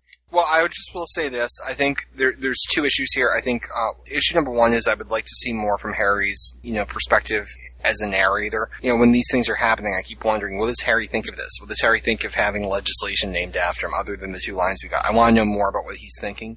And the last thing is, is that I don't want to keep harping on, you know, the characterizations off because it, I, I firmly believe it's it's a recasting of the of of, of the whole canon. Now, if Daredevil doesn't think that, then his characterization, unfortunately, is off. But I think that the, the, the theme of They Shook Hands is, um, you know, by choosing that moment to retell the story, in canon, Draco is a snot. Harry sees that Draco is a snot. Harry will not shake the snot's hand. In in this story, Draco is not so much a snot, and Harry shakes his hand. You know, even though he's a little bit of a snot, Harry still shakes his hand anyway. So does that mean that in Draco, I'm sorry, in Death Roll's recasting of the character of Harry, he's a little less noble. He's a little less you know, he, he's got a little less of that innocence so that he's maybe just like everybody else to some extent, maybe a little bit. I don't know if he's as interesting if he is like that, but I definitely would like to see that addressed. I think that's, you can't have legislation aimed at taking children away from their parents named after you and not think anything about it other than, okay, I guess it's, you know, Draco, what do you think? I mean, because if you're, if you're like that, I don't care about you. You know what I mean? So that's just where I am there. I, I just still think that Harry doesn't have that much of the basis for, for nobility at the point that he shakes Draco's hand. Like, I think even the little bit more of when Hagrid, when he liked Hagrid, even the little bit more of not looking forward to being with Draco, because I almost I see it as like even the like two weeks between being at Diagon Alley and get, getting on the train to Hogwarts, where he's thinking about being with Draco again, Mhm. is kind of pushing him towards the edge of the cliff. Uh, I think you hit the nail on the head that he's not the same person because of the people he's interacted with. I think that's the argument, whether you agree with it or not, that Death Roll puts forward. That Harry is sort of a blank slate, and um, because he's a blank slate, he's being ridden on, I guess, by the Slytherins. I just think the thing is, and I don't want to keep driving this discussion, you know, and round and round again. I think that when you look at the story, if you if your argument is that Harry is a clean slate, then you can't link every change to the fact that Harry is now a Slytherin and has all of these Slytherin experiences. Because if if if the Slytherin experiences are what is causing all the changes, then why does he need to be a clean slate to start with? Why can't he be exactly? I don't he was think in he's chapter six? necessarily a clean slate. There are there are issues with this characterization I, that I still have. I just think that it's um that he doesn't. I think it, and I think he is naturally noble. I think it's covered by this little boy who nobody ever liked, who is finally liked by people. So he is consciously or unconsciously acting like this, so they'll like him. I guess I don't see our Harry doing that. I mean, I think the other thing too is when you look in when you look at parts of the story, I think the fact that Harry hates Ron Weasley is perfect. I think Mc- McGonagall's characterization is perfect. I think you go down the list, there are many things about this characterization that are absolutely dead on. I think the the political, you know, coming together of, of the Muggle Protection Act was perfect because it makes perfect sense and it flows very well. I actually sent a PM to to a death roll today. There was points um, for those of you who live in Massachusetts, you'll get this. There were points during uh, Lucius Malfoy's discussion of the of the reorganization of, of the of the Wizarding government that I thought Carla Howell herself would come forward and explain that small government is beautiful. We've had some political discussions about it. Um, Yeah, Death Row's from Massachusetts too. Death Rolls from Massachusetts. You can definitely, for those of you who don't know, there's a there's a libertarian named Carla Howell who's trying to do away with the state income tax. And by the time you hear this, I guess you'll know if it worked or not. But um, we were discussing that ballot initiative like one night for an hour, and we're going back and forth on it. So I could definitely uh, see his political, um, you know, input into the storyline a little bit here. Um, I think there's parts that flow perfectly. There's parts where I think I think what I was getting at earlier, and I can't remember if I hinted around it, so I'll just say it. I think that if you're going to tell a story where you get to rewrite the characters and start from a clean slate, I think that's a little unfair at sometimes to the reader because I don't know if it's bad characterization or if it's new characterization. you know what I mean? So I can't tell if if he's just not doing. I don't know what his intention is. I think that's the problem with Aspen. I knew the intention was to to continue from where we were before, but go in a different direction, so you can judge if it seems not so straight. It's difficult for me to to, to judge this because it could be completely AU. So I think on some level I guess that's an easy. I guess maybe I might be setting myself up for disappointment because I'm judging it by where I want it to go and where I want it to go.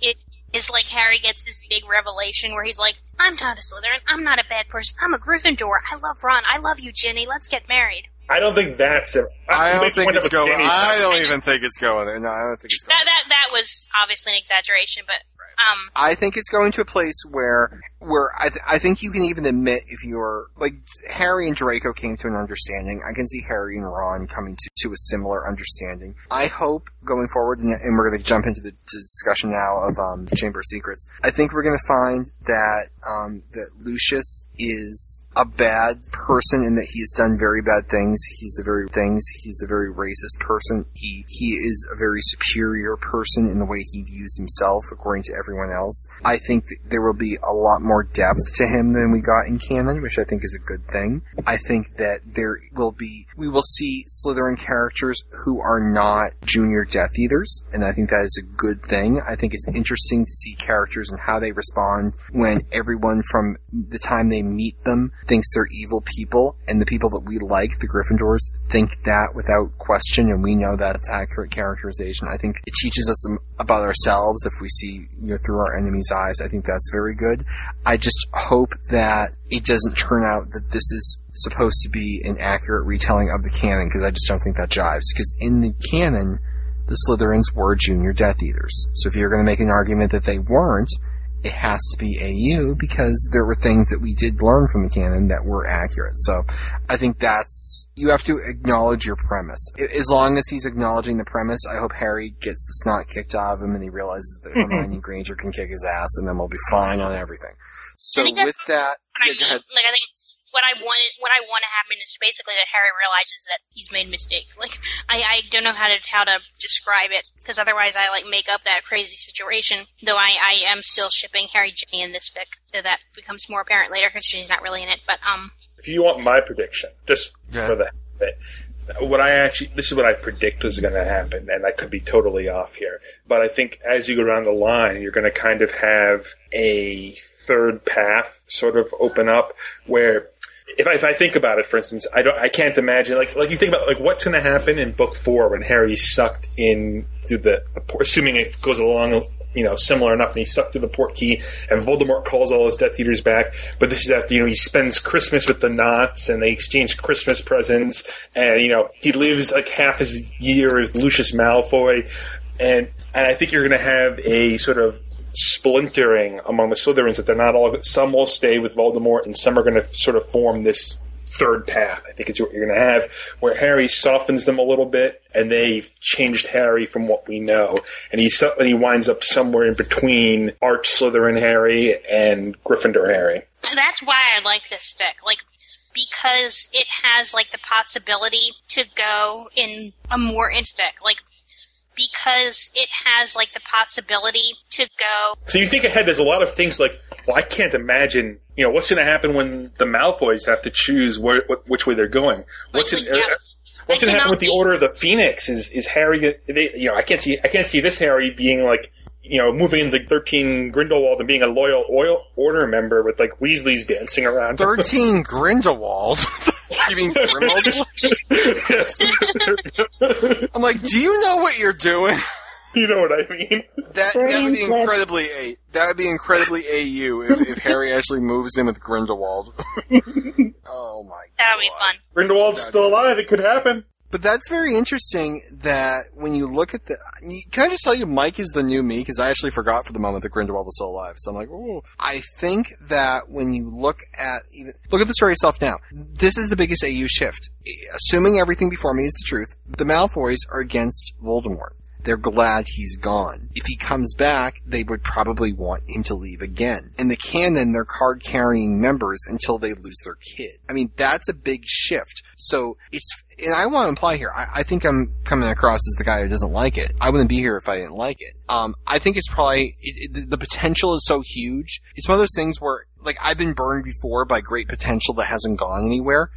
Could you imagine the Weasleys and, and, and the Malfoys fighting side by side? And you, you got that a little bit at the end of canon, but from the beginning. thing, the big thing I'm yeah. waiting for is to see whether because I think I think Draco will choose Harry, but I'd be curious to see if his parents do as well.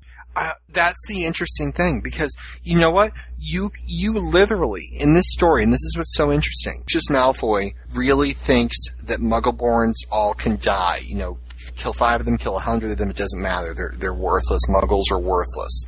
Um, okay, look at you know look at that. Accept that for the moment, and then accept the fact that you know Arthur Weasley is who Arthur Weasley is. If they they would both want to fight the return of Voldemort because they both see Voldemort as a threat to their own way of life. It's so interesting when people who believe exactly the opposite still are on the same side and, and can still you know accomplish opposite goals by doing the same thing. I think to me that's fascinating. I would love to see that. So I think that there's great potential going forward. My concern is that it goes in a different direction, but you know, I'm I'm optimistic. So I'm I'm definitely looking I forward think to where it the goes. big the big thing with me is just like like I may sound like I'm being like oh I don't like Harry being a bully. Aren't you the beta? is that possible? Like, I have a question. Are you the beta? Like, I'm genuinely asking. I did do some beta work for him. Yes. Okay. I think we should ask. Okay. Well, I, you're, you're, you're, you're, the commas are all in the right place as far as I can see. Oh, I didn't beta this part. Okay. Year three. What part? Yeah, I Year? I All right. baited I baited some of year three. All right. If we catch, like, you know, like, like a ghost of Horace Slughorn, you know, like skipping, holding hands with this other guy that we don't know, we'll know that's the PS chapter which he started. Um, all right. Let's get into Chamber of Ghost? Secrets. Wait, the ghost. Since when is he Well, no, dead? I'm sorry. I'm thinking like of his great grand. Who the hell are you? Who do you write about? Do you write about I his write father about- or grandfather? Great. Who? Who? Did, okay. Your oh no. Your story's a. hor- You know why he's so damn old? I can't. I'm trying to do the generation because he's like how old You're- is he's Horace? so damn old. He's dead. He used to be dead or something. What? I, I'm, I know. I'm honestly No. confused. I'm picture. I know in your story there's there's a slughorn. You like that? There is a slughorn. There's a slughorn. Slughorn. and it's like there's like there's horse-drawn carriages outside because it's so damn long ago. It's 1925. That's pretty I didn't- long ago. I thought it was like 1908, but you know what? It's it's the story where Dumbledore's 157. So when I hear the Civil War, I think great great great grandfather. So I'm thinking. Plus, you have the whole thing where the story takes place in the 90s, so we just lost 15 years on that hit. So I I, I don't know who it's The Horace English and the Civil other. War was like a thousand years ago. No, it was a thousand years ago? What? I just want to say English this. Civil War was a long time ago. Can I A just say this? Can I just say this? I just want to say here It's too. about Horace Slughorn in his I just want to tell you all this. Um, I just have to share. Um, when I made PS and Mike and, and Keza and Gen 2 hosts of the podcast, I realized shortly thereafter, crap, I need to redo the opening credits now. So I've been spending the last week looking for quotes from these people to put into the opening credits. Oh, PS God. has given me some. eno- Oh, Mike, just just don't even bother I have a question. What's I'm so afraid. Is is it the Dumbledore? Dumble- oh, I hadn't even thought of that. Thank you. Oh no! Now you're gonna. But uh, no, I'm gonna. No, I found a um. My new thing is at the very beginning of the podcast to put like dumb things you've said in the podcast, like at the beginning to open it, and it really amused me because as I was listening to the episode that Amelie just edited, I was making notes of the dumb things that people were saying to use, and then she apparently already put she she took them and put them at the end of the episode for me. So I'm like, oh, we. Amelie has a great taste because it was like all the moments I had just picked. But um, You're welcome. I honestly, I want to clear this up because I, if I recall correctly, exactly two weeks ago, you said I will read your fic tomorrow. Yeah, I'm working on that. I Tomorrow. al- It's also reading a Song of Ice and God. Two weeks ago now. Can I just say this? If I have one flaw, it is is it is that I care too much. I try so hard to do all of these things. Like I like I like I have a laundry list of things people have asked me to do, and I'm like, I promise I'll do it. And I'm on my deathbed, and I'm like, I can't die yet. I have to read this thing. So Oh my god, if you are dying and you haven't read it, I'm going to sit there. We'll both be like 85 years old, and I'll sit there next to you and read it to you. I like, I like piece, if you're dying, like Oh, I don't isn't care. that like, nice? If I- I'm, I di- would say if, if I'm dying, if I'm dying, P.S. is volunteered to sit with a bag over her head with little eyes slits cut out so she can see, and as with with my dying breath, I will be picturing Slughorn. Is this the great grandfather or the grand? And, and I'm dead. And then she's like It's me. him! It's him! It's him! All right. Whoa. Can I say this too? That's definitely ending up in the opening credits right there. Because PS has had some brilliant lines these last weeks. Um, at one point, she's like, "Clocks have hands, Ryan. Spoons are for eating." That was a great line that we had. Lady Chi, for God knows what reason, actually said the following on the podcast. I repeat. I remember where I was when I realized men had erections. I remember it very clearly. on the podcast, she- then she said, and I swear to God, she said the following I have so many cats, I'm literally throwing them away. She did Literally. But do you see the red light flashing? I'm recording all of this. So, No, I, I'm I'm sorry. It just Breathe, it's it's, it's it's not his grandfather. Why would I write about his grandfather when I love him so much? Write about his father? Hmm? it is fine. Right about his father? Why would I do that? Did Did do Mike that. just like become like like like a different nationality momentarily? You his father? He doesn't. His Yeah, when they're, when they're kids, right? All the fathers are in there. One's a criminal. Well, yeah, when they're kids, because when you're a kid, your father is more present in your life when you're 25 because you live with your Ah, father. I'm just saying. And in fact, PS's major character is like a little Draco Malfoy. I always say that. Shut up. Wait for later.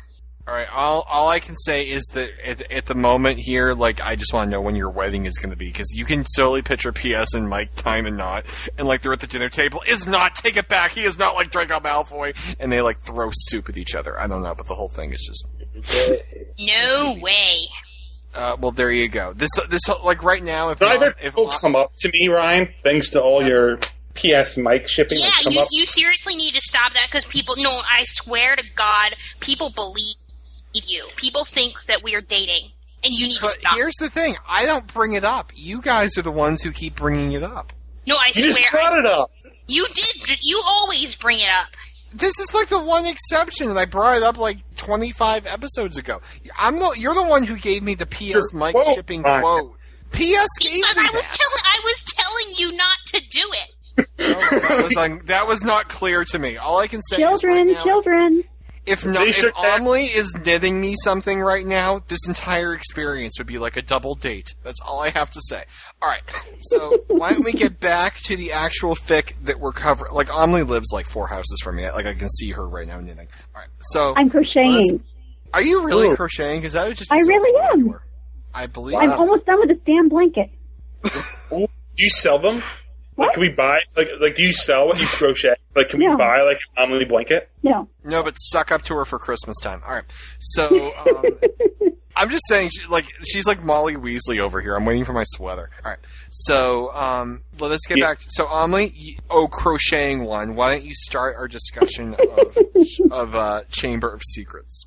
Oh goodness. Okay. So in Chamber of Secrets, we're starting off, and Harry is just like in the canon. He's at the Dursleys. He's returned back for the summer vacation. There was a little bit of a weird thing with bacon, and Harry's Harry was apparently not allowed to eat the bacon. And I didn't remember this very well, but I didn't pull out the canon, so I don't really remember how weird that is. He steals a Anybody slice, of, right? He he like grabs a slice of bacon, bacon when they're not looking and eats it, right? I don't remember what happened in canon. In this one, he ends up taking two of them. Dudley sees him and says, "Mom, he's stealing my bacon." And uh, then Petunia catches him or something. But I was like, um, okay. I think so, something like that happens in canon. I mean, it's like I actually had a weird reaction. I'm trying to. fi- I'm, I'm flipping through my notes here. I actually tried to condense my notes because everyone yelled at me last time for bringing excessive notes to the podcast. I loved your note. Screen my notes are it's like written in a notebook.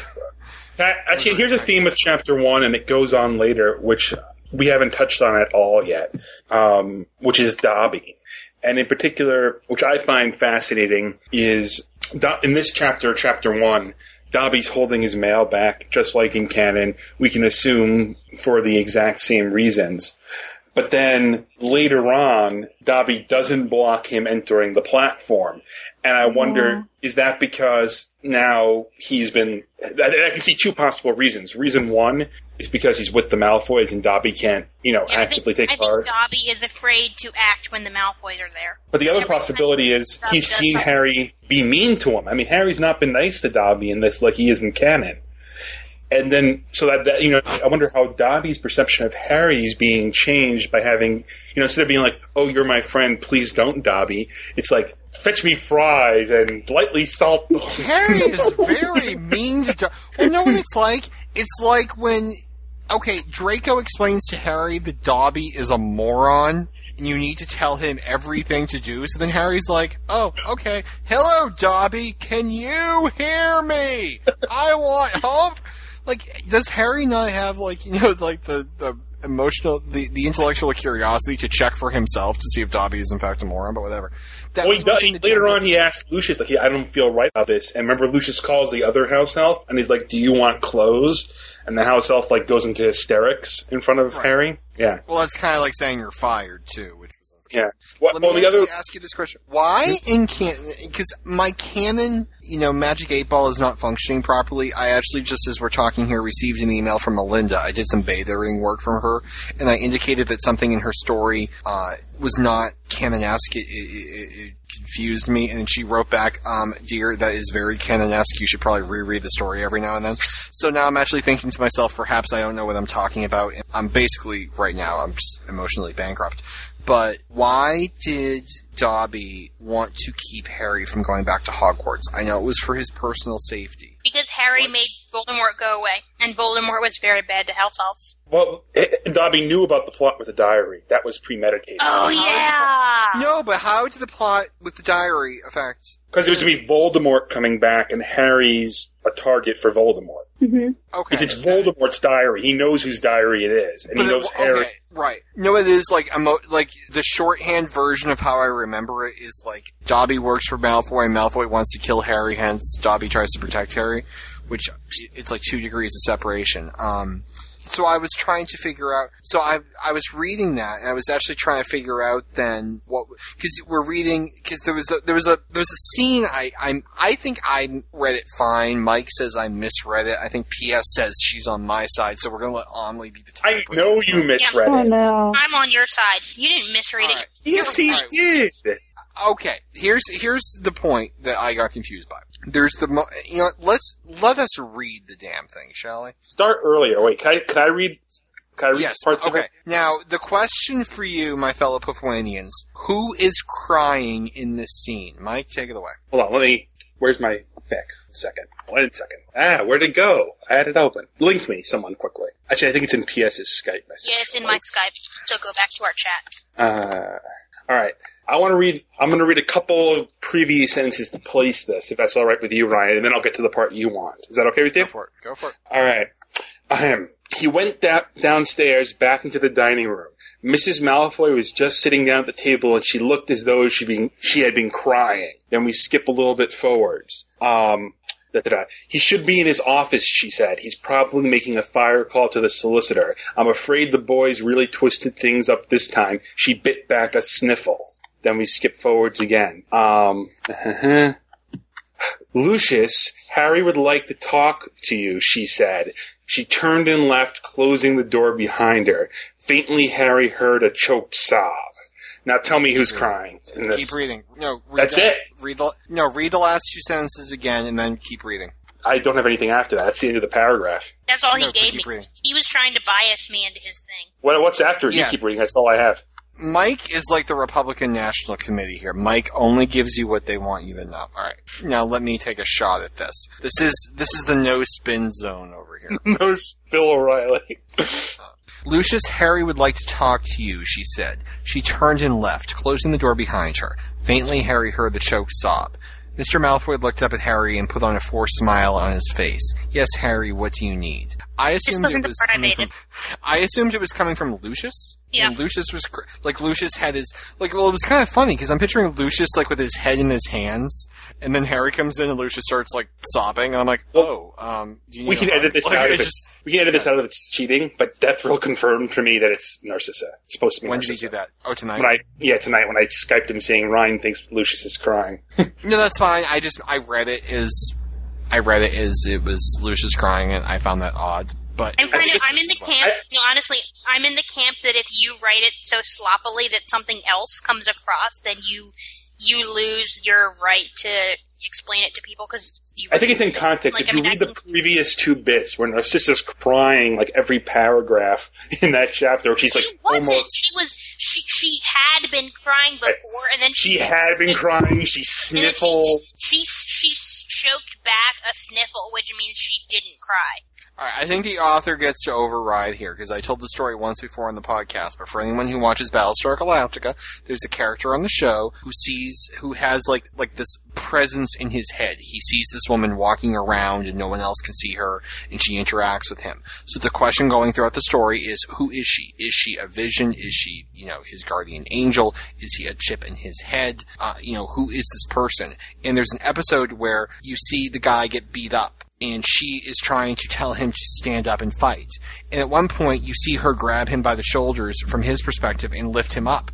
And then you see everyone else's perspective, and it looks like he is being pulled up by wires because there's this unseen force lifting him up.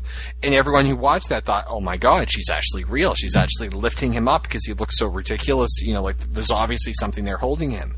And then the person who created the show said, um, yeah, I wasn't on the set that day. I wouldn't have allowed that. Pretend you never saw that because that didn't really happen.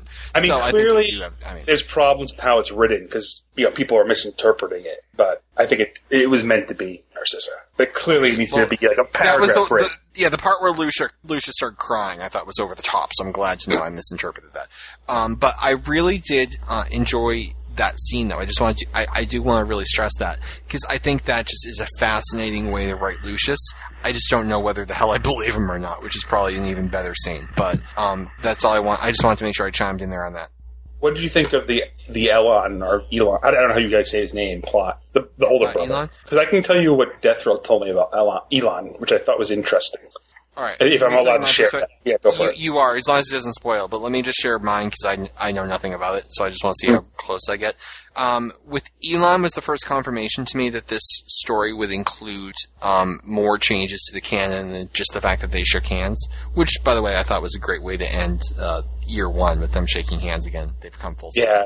Especially in, in Madame Malkin's too, in uh, in in Chamber in year two. I like the fact that they shook hands and they got to see the first year that they had together. Um, I think the character of Elon is he's like Percy Weasley, but not annoying. I think that he is a Malfoy. I think he he looks down on Muggles. I think you clearly see that when he goes to Privet Drive.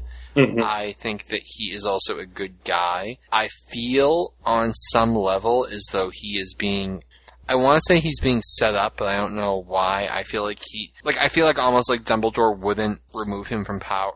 I feel like it's weird that Dumbledore would kick him out of the school just for that, because Dumbledore in the canon lets people, especially Slytherins, seem to get away with a lot more. Um, what I suspect will happen is I suspect we're going to see him again in, in Goblet of Fire. I suspect he'll return to Hogwarts and he'll be a very different person, having been, you know, at, at Durmstrang. He'll be graduated from Goblet of Fire. Will he be? You're right. He's the same age as Percy. So that means that means prisoners is last year. Yeah. You're right. Uh, unless he has to repeat a year, I don't know. But or Like unless he comes back. What as, like, was that? he has to repeat a year. I actually hate him um, because of things he because of books. No, Elon. Oh, okay. I hate him because of what he does in year three, and I'm sure PS knows what I'm talking about. But uh, Mike is very upset about whatever he does. Can I just say this too? I would love to see how many years Death Row keeps Flint in the school for. I, I'd be very interested to know that. Um, that's I think he it? Yeah, he explains it well. He he says, um, this is, I mean, it's not really spoilery. He explains why Flint did an extra year. Cool. If I hopefully I don't mangle this and Death Row doesn't yell at me later. But if I underst- if I remember correctly, what he said about Elon, I, I I I call him Elon in my head, but I'll try to stop that. Is that when he read Draco, Draco seemed like a younger brother to him, like the just sort of in canon, like Draco seemed like sort of like a spoiled younger brother a little bit. Mm-hmm. So he thought it was logical to create an older brother character. And I think the reason he goes to, he has to go somewhere, I guess, um, because he's not, why is he not head boy in year three kind of thing? And, and when we start seeing more prefects, why is he not around in year three? So it's kind of, oh, and is it it- also is it explains, Death Row's contention that that Elon was in canon and we just never saw him. well, not, not anymore, but at the point he was writing this, which is we haven't seen a lot of the Malfoy family, um, Yeah, I mean, I would like coming after um like Goblet or where when when was this written? I think, we're- Uh, it's either right before Order of the Phoenix or right after. I can't remember. Yeah. I think right after, but I think um I would buy it. I mean, Like not that we knew it, but that he thought it was Right. logical. that like we didn't we didn't know he was there. Like I mean, I am of the liberal idea that if you don't know it's there, you can put it there. What I also did think fit nicely too is it explains why in canon uh, Draco's so pro drum drumstrang, or however you pronounce the school's name, drums whatever. Durmstrang. Uh, Drumstrang. Drumstr- Drumstrang and number 13, Grindelwald Place. yes, so it explains why he's so positive about it. But I, I I'm don't know curious. if I like that as much because I think that's it, it's guessing. like the theory and story. It's like the theory and storytelling that this big massive thing is happening, but you're always in the other room and always miss it. I don't know if I like the fact that Draco has this older brother that you just absolutely never hear of. Plus, in the canon, if he wasn't protecting Harry, why would he have been transferred in the canon if Harry was a Gryffindor? I don't like that. I, I would like. I would prefer to think of it as this just in this universe. He was just always right. there deal with it. You know what? Let me be right. You're right. You're right, Ron. Did anyone think that? Did anyone think Mike hates me? Wow. I, I don't hate you, Ryan. You're my favorite person. Period. Now, aha, aha, aha! I ship Brian Mike. you have been desperate to get rid of that little Mike. Okay. Well, I'm like crocheting over in the corner. It's like, oh, I like I had to stop. It was sad. Why'd you stop? Because if I leave my laptop on my lap, it's going to get too warm and the fan will turn on. Oh, and we see Lucius flip out too a little bit, like angry. Yeah, I really liked this whole scene. Me too. I like this whole like domestic Malfoy bit. You know, like I'm I don't know what I think. I do understand that we were sort of, you know, we were mimicking the whole the Weasleys rescuing him and so therefore obviously we have to go to the Malfoy Manor and that's fine. But I just really liked all these little moments inside the Malfoy Manor, you know? Like um I liked everything from when they first get there and they're eating breakfast the morning after they get in and and Lucius is like, Don't mention muggles at the table, A-line. Yeah, I love You that line. Like, you know, like I can totally see that. And um uh you have Narcissa, Golden, Draco, you know, chew your food, don't talk with your mouth full and you know, which I really liked because I feel like in a lot of fan fiction you see Draco as having like these impeccable manners. I don't know, do y'all see this? I see. Yeah, I do Yeah, and you know, he like he's been brought up perfectly, he has perfect manners and blah blah blah. But I can totally see him as a twelve year old, you know, not. Well, So I I can really always, like well, I keep, why, well, it was really funny because when I read A Year Like None Other, he was Eddie Haskell. And he was like, Mhm. good morning, Professor McGonagall. What lovely gloves you're wearing today. And meanwhile, he's thinking, "Eh, for, for. But I thought that the one thing I actually commented on here was because I'm still trying to understand this theory of, you know, the fandom Slytherin. The part where uh, everyone and their brother sends Harry food, and, and Harry's like, I must spend my day in tomorrow and send thank you notes. And Draco's like, thank you notes? They don't want thank you notes. I'm like, that is very rude manners for a Malfoy not to send thank you notes. Um, Yeah. well, I actually, actually thought that was interesting. There were two uh, Lucius at the dinner table scenes, as far as I can remember. There was scene one where he realized that his son, you know, just committed a felony, and there was number two where he announced that, "Mwahaha, you shall go to Germstrike." And I loved the first scene because it was like I think I, at one point I even referred to him as, as in my notes as Molly Weasley in drag. It's the it's the retelling of the scene when the Weasleys stole the car to save Harry, but from the Malfoy perspective. Yeah. And, you know, he absolutely flips out and he's like, now, Harry, I don't blame you, of course. You're always welcome here. My sons just need to die. And it was just like, it was like a Malfoy version of it. I thought the scene was hysterical. And I actually thought it was, it, I liked seeing Lucius as someone who was complicated enough not to be a totally evil character. Like, Lucius in the canon, to me, is Gul seventh season. I prefer Gul second season. If you get the reference, you'll know what I'm talking about. But the scene I I didn't like the second scene where we find out that that Elon's going to Germstrike because that was I am the master and my word is law scene. I'm like, oh, give me an effing break. I don't care if, like, it was just, it bored the hell out of me. And I was actually bored with the story until we got the Muggle Protection Act. And then I sat up again. Cause it was just, you know, Malfoys are pig-headed scenes and I just, it didn't really add anything new to my experience. So, I like Lucius actually when he's being off canon because I just think it's if that's the direction we're going, I just think it's more interesting. What did you think of um when I know you you mentioned briefly um, Lucius bringing up, oh well, why didn't I think of that with you know bringing in a reporter?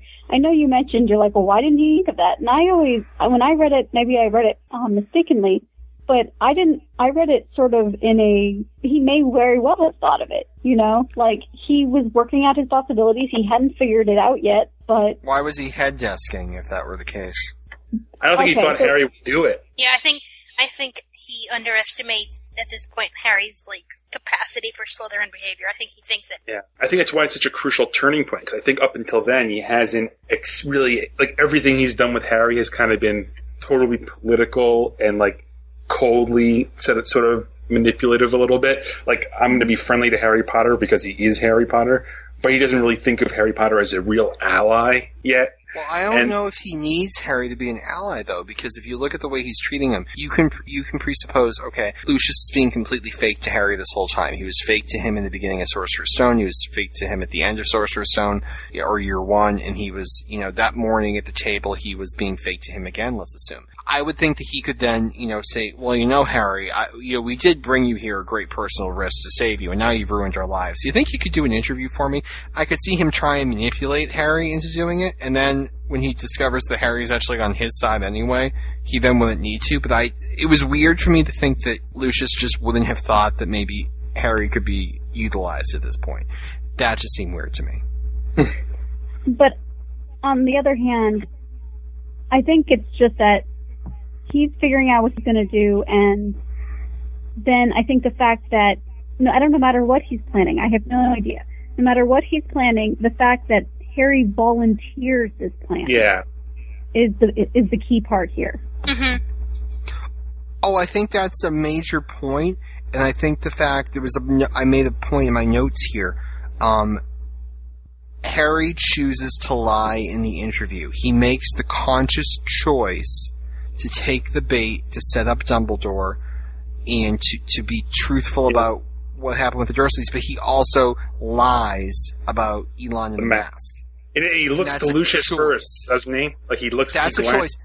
No, that's very important. But all I'm saying too, I don't want to be misunderstood. If you have Lucius Malfoy at the perspective, you know, at the point now where he may be seen as a felon and his kids may be carried off to Azkaban because you're accused of kidnapping someone who's very happily sitting in your living room, you know what I mean? You, I never thought of maybe asking you to explain you weren't kidnapped. Like that just seemed like a little, you know, it was. Plus, I thought he was crying immediately prior there, so I was actually picturing Lucius, you know, dressed up as Molly Weasley in that scene. It just seemed like the characterization was weird, but I'm fine with it. You know, if, if it's a scene where Lucius is actually like Tony Soprano, if he's a bad guy, but he's not a bad guy, but he's a bad guy. I mean, I'm, I I actually would be interested in that. I would actually probably prefer that in this story. But that one line about I never thought of that. Could it be maybe I'm just I, I could be totally stupid because I'm just thinking off the top of my head here because Ryan's making me think in a good way. Could it be maybe that he was afraid that if he went to Harry, Harry sort of still the Gryffindor image of Harry, like Harry wouldn't lie to the reporter when she asked the obvious question about the masks? that's what I think. Um, too. I think I think Lucius is still like trying to to wrap his head around that Harry is in Slytherin. Yeah, I mean that you know very well could be. I think there probably might be a way around that. I was taking it too that the major issue wasn't the mask itself, and maybe I'm misreading the plot. I took it that you could always claim, you know what, he was trying to scare the Muggles. I thought the the focus of the argument was the Muggles were tremendously mistreating Harry, and they went there to save him. And you know they did it in a bad way, but they had good intentions, kind of thing. So I'm not. Well, I guess I'm is, is impersonating a Death Eater a crime? Like like if like if they were going as Death Eaters, wouldn't that be Yeah. like Azkaban crime? I don't know if it's a crime. I mean, it's probably like in bad taste. Like I almost see this as being like if Alon had dressed up as a Klan member. Hey, Mike, are the college students getting rambunctious? Uh, there's about 50 people sound like they're just coming in through the door. If they don't quiet down in 30 seconds, I'll go yell at them and make them. Oh, this will be interesting. Can we keep this on the podcast? This will be awesome. if you if you want, I'll go and yell at them right now. Quite frankly, Yeah, do it. Well, Mi- Mike, I don't want to tell you how to do your job, buddy. Well, if you give me like a 30 seconds to grab a pen and paper, then I'll go out and I don't know if you'll even hear me, but I'll What's the purpose of the pen and paper? so I, can, I write all their names down. and They get in trouble with uh, the dean and whatnot. Oh, Mike, they seem very rambunctious. I, I'd fear for safety here. I think. Can you guys still hear them? Not sounds, like they, sounds like they're leaving. If they're still noisy in 10 seconds, I'll go do it. It sounds like, it sounds like they're walking out, like a bunch of drunk people leaving their dorm.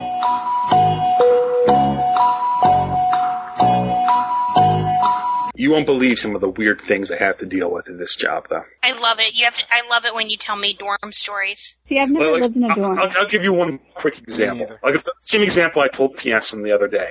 You're not allowed to have dogs on campus, right?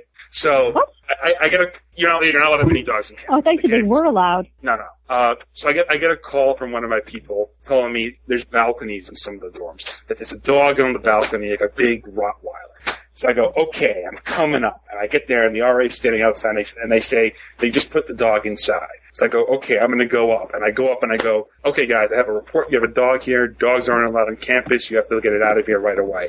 And they all go, what? Dog? There's no dog here. And I'm like, you mind if I take a look around? Sure. Don't go right ahead. Look around. Every single door is open except one door, which is locked. I go, why is this door locked? Oh, the person who lives here isn't here. And I'm like, guys, we saw a dog in your balcony. We know there's a dog here. If you come out and tell me that's a dog, we can just get rid of it and move on with our lives. If you make this, Why lie bang on the door and wait for the dog to bark? You lie to me, you're gonna be in trouble. I did that. Dog was, I guess, well trained. Didn't bark. And they go, no, no, no dog. And I, so I flip up my phone and I start dialing numbers like, who are you calling? I'm like, I'm calling security so they can come and open this door and look inside the room. I make sure there's no dog inside. And so I'm like, oh wait, wait, don't do that, don't do that. And then of course there's a dog inside the room. Like I'm an idiot. I don't realize there's a dog in the place. Where did it go? It just magically vanished in like 10 seconds.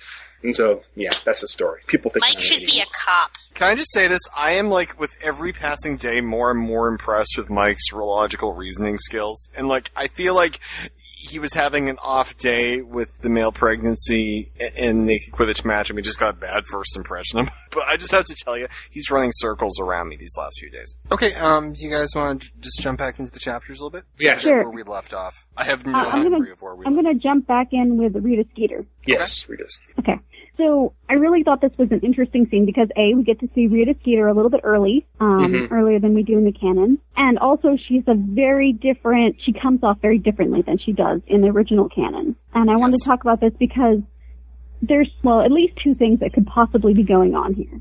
The first thing is maybe we're re-envisioning her. I don't know. Um, I don't think so, but it's possible. Other options are perhaps, I mean, we already know that Lucius basically called her, gave her the scoop, sort of told her what he wanted, because she's definitely asking leading questions towards what he wants for his political agenda. So, I mean, he, she's been coached beforehand for sort of what to say. So maybe she's coming across this way because you know, this is the way she's been coached to come across. I don't know. And the third option I can think of is maybe the way she's coming across is simply because in the canon we don't see her until the Triwizard Cup and she's looking for scandal.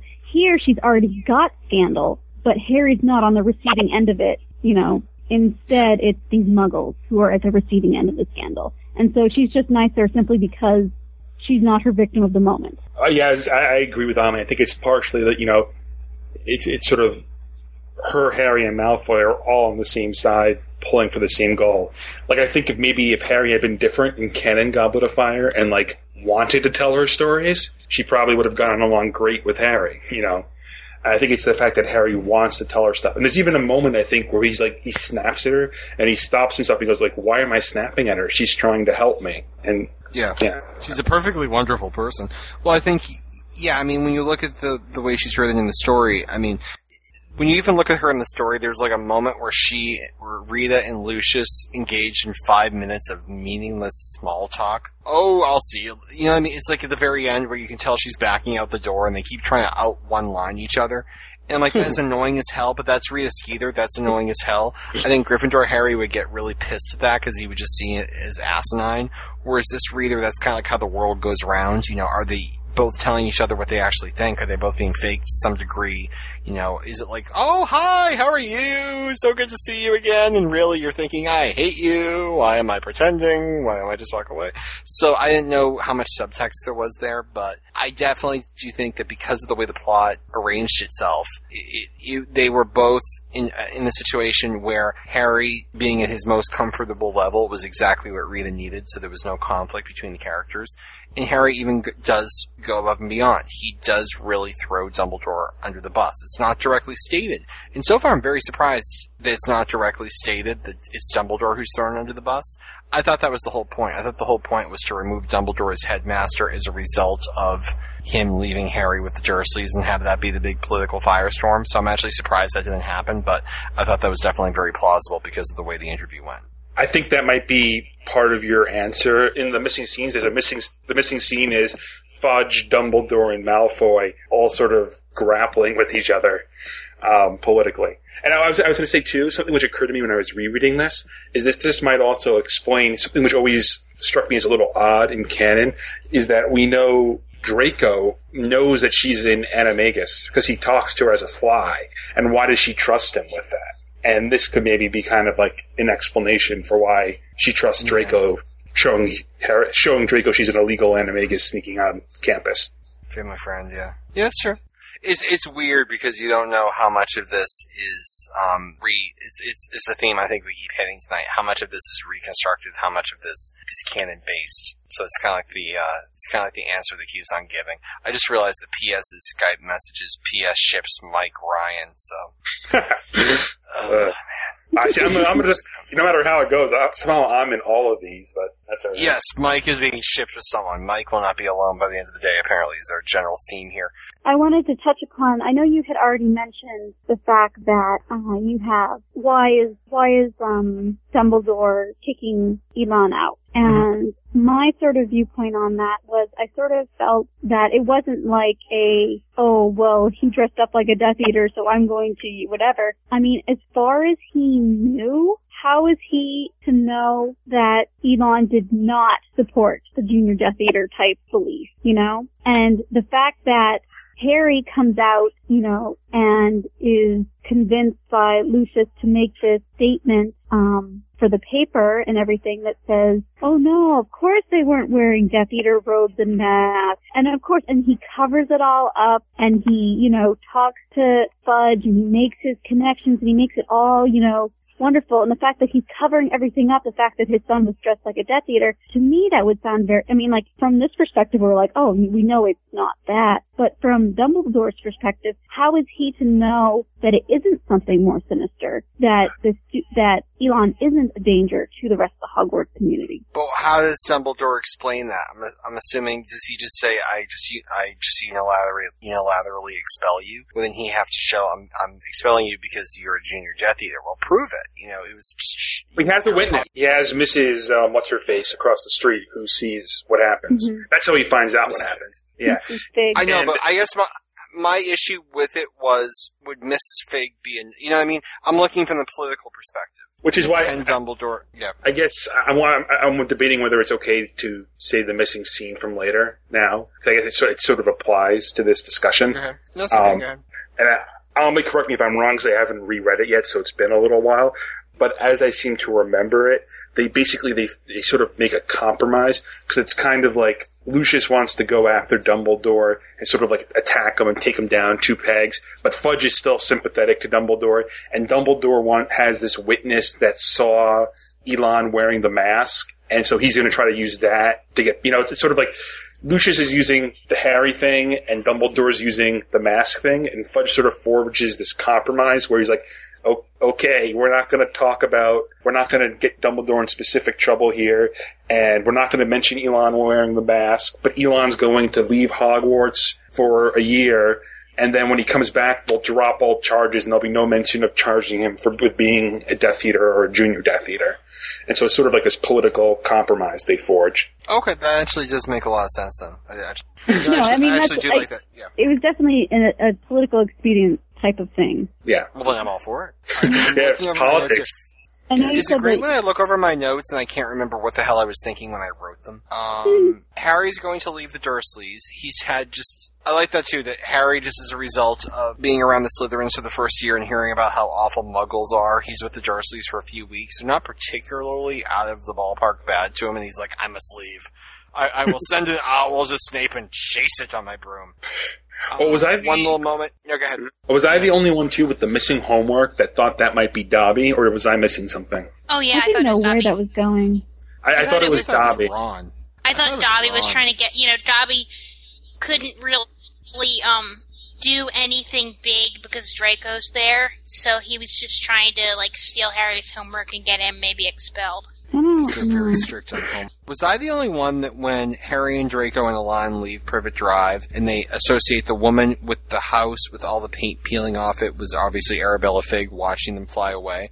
Was I the only one that wondered why Vernon and Petunia Dursley would allow their nephew to be babysat by the per- like? Why would they associate with a woman whose house wasn't freshly painted? Because they want Harry to be miserable. Because why would they hire the woman? Because then they'd have to go to her house to drop him off, and the, you know, the the paint and their scene in front of it. I picture Hyacinth Bucket at this point. I just thought that was it's it's bouquet. It's bouquet. C K E T. It's bouquet. Um, I have Draco's not the Bible thumper written down here. I'm assuming at one point Draco. I remember Draco mentioned the Bible at one point. So. Oh, yes, the Leviathan. What was, Oh, is that what was the context? Of, The, there's a fountain in the Malfoy Manor, or on the grounds of a Leviathan, uh, which is a sea serpent. And he says, you know, oh, the Bible says that, you know, it was this evil, blah, blah, blah. But that wasn't true. I mean, they were big serpents and, and stuff, but they weren't so bad. I mean, like, they were okay. And he says, you talk about them as if, if you, they're, they're extinct. Oh, well, they have been since 1706 or something. I think it was 10,076. But actually, I, I don't know. What year was Whatever. it? Let me check what But year, yeah, they're talking about magical beasts. what year was it. well, it Um, definitely makes more sense. Good. I had an interesting point on chapter four. We see Harry try Floo powder for the first time. And I really thought this was interesting because for the most part, most of the ch- changes we've been seeing have been consequences of changes that have already been made, if that makes sense. So like, Elon goes to Durmstrang. Well, okay, that's not so weird because we didn't have Elon in the first place. You know, like, there's there's changes like that where you're like, okay, well, Harry's in Slytherin, so this changes and this changes, and then you know these cascading changes. Um, but for the most part, he keeps tying back in canon. I thought it was an interesting choice that the first time Harry does the Floo powder, right, to go to um, Diagon Alley, I thought he was going to once again end up in the wrong place. But no, he does it perfectly, and every other time he keeps doing it perfectly, and he never has this problem where he ends up in sketchy Knockturn Alley. He does though, doesn't he? Once wasn't there one? Yeah. He, next next book. Next book. He um he want we can edit this out, but next book he winds up in the same shop. The what do they call him? Right, P.S. Bergen and And Block. Borgin and Burkes. Yeah, he was. He winds up there. Remember, and Malfoy comes in and sort of he just he goes there year three, not year two. Is the only. hmm But I just thought it interesting because I, I, I, understand. I have a theory. Mm. What's the theory? I think because Harry's more confident in the wizarding world, he's more confident in his wizardness in this. He's able to do the Floo correct. Interesting. That, I I, like will buy into that because that makes a lot of sense to me. I like Mhm. that. That makes a lot of sense to me. Um, I just want to jump back a scene to Lucius and Harry. Harry asks Lucius if he was there the night his parents died. Yeah. And, and, and, I- and Elan and Draco are very forthcoming with the fact that our father used to be a Death Eater. And that was the moment I really sat up when I read that. I'm like, oh. Because mm-hmm. the, the first thing that jumped out to me is Lucius was admitting he was a Death Eater, whereas in the canon he's, you know, attempting to show off that, you know, I was under the Imperius curse. How, how dare you suggest such a thing? I would never be a Death Eater, blah, blah, blah, blah, blah. In this one, he's kind of like a reformed Death Eater, like he goes to group therapy. Is. Yeah. like, you know, The other thing is too, it's not like he's saying it to the press. Yeah.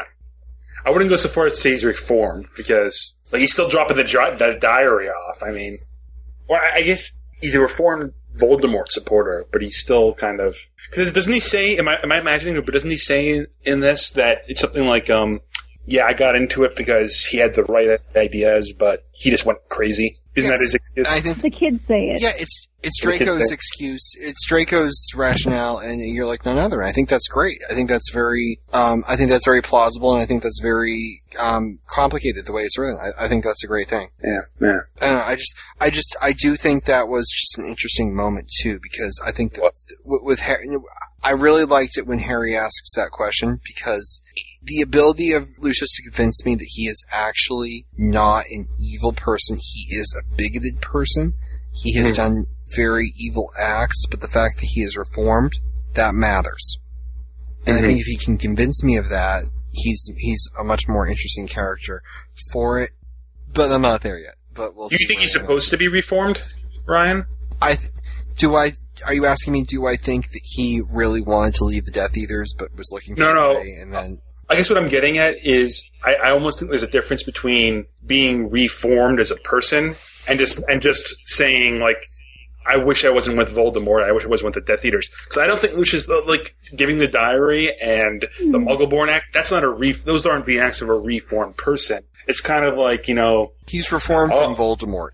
he's reformed from Voldemort, right? But he's not reformed as a person.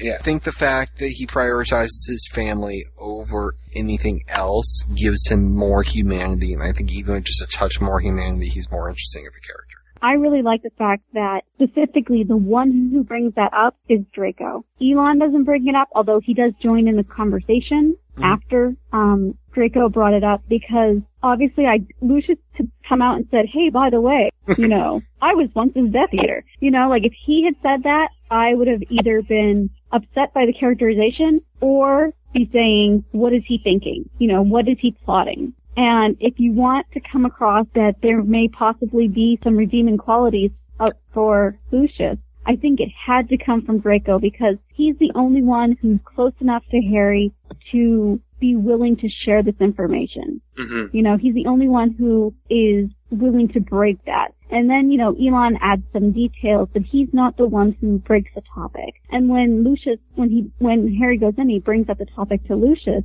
Um, Lucius' first thing he says is, you know, my sons talk too much.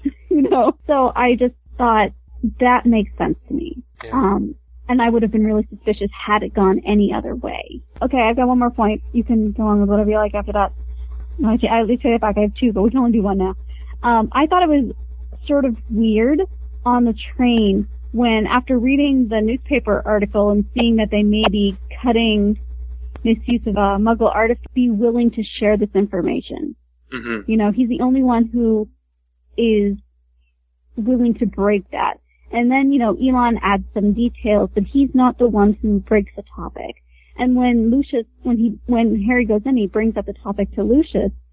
Um, Lucius' first thing he says is, you know, my son. Yeah. I think Ron is universally seen as like the bastard child in this universe. Like, I don't think there's anyone who's really fond of Ron. There's even the the point in the last of the chapters where some of the uh, Ravenclaws, where Padma Patil and some of the others were just starting to come on to you know good terms with the Slytherins. Um, Yeah, the Slytherins aren't the isolated house as much in this. right.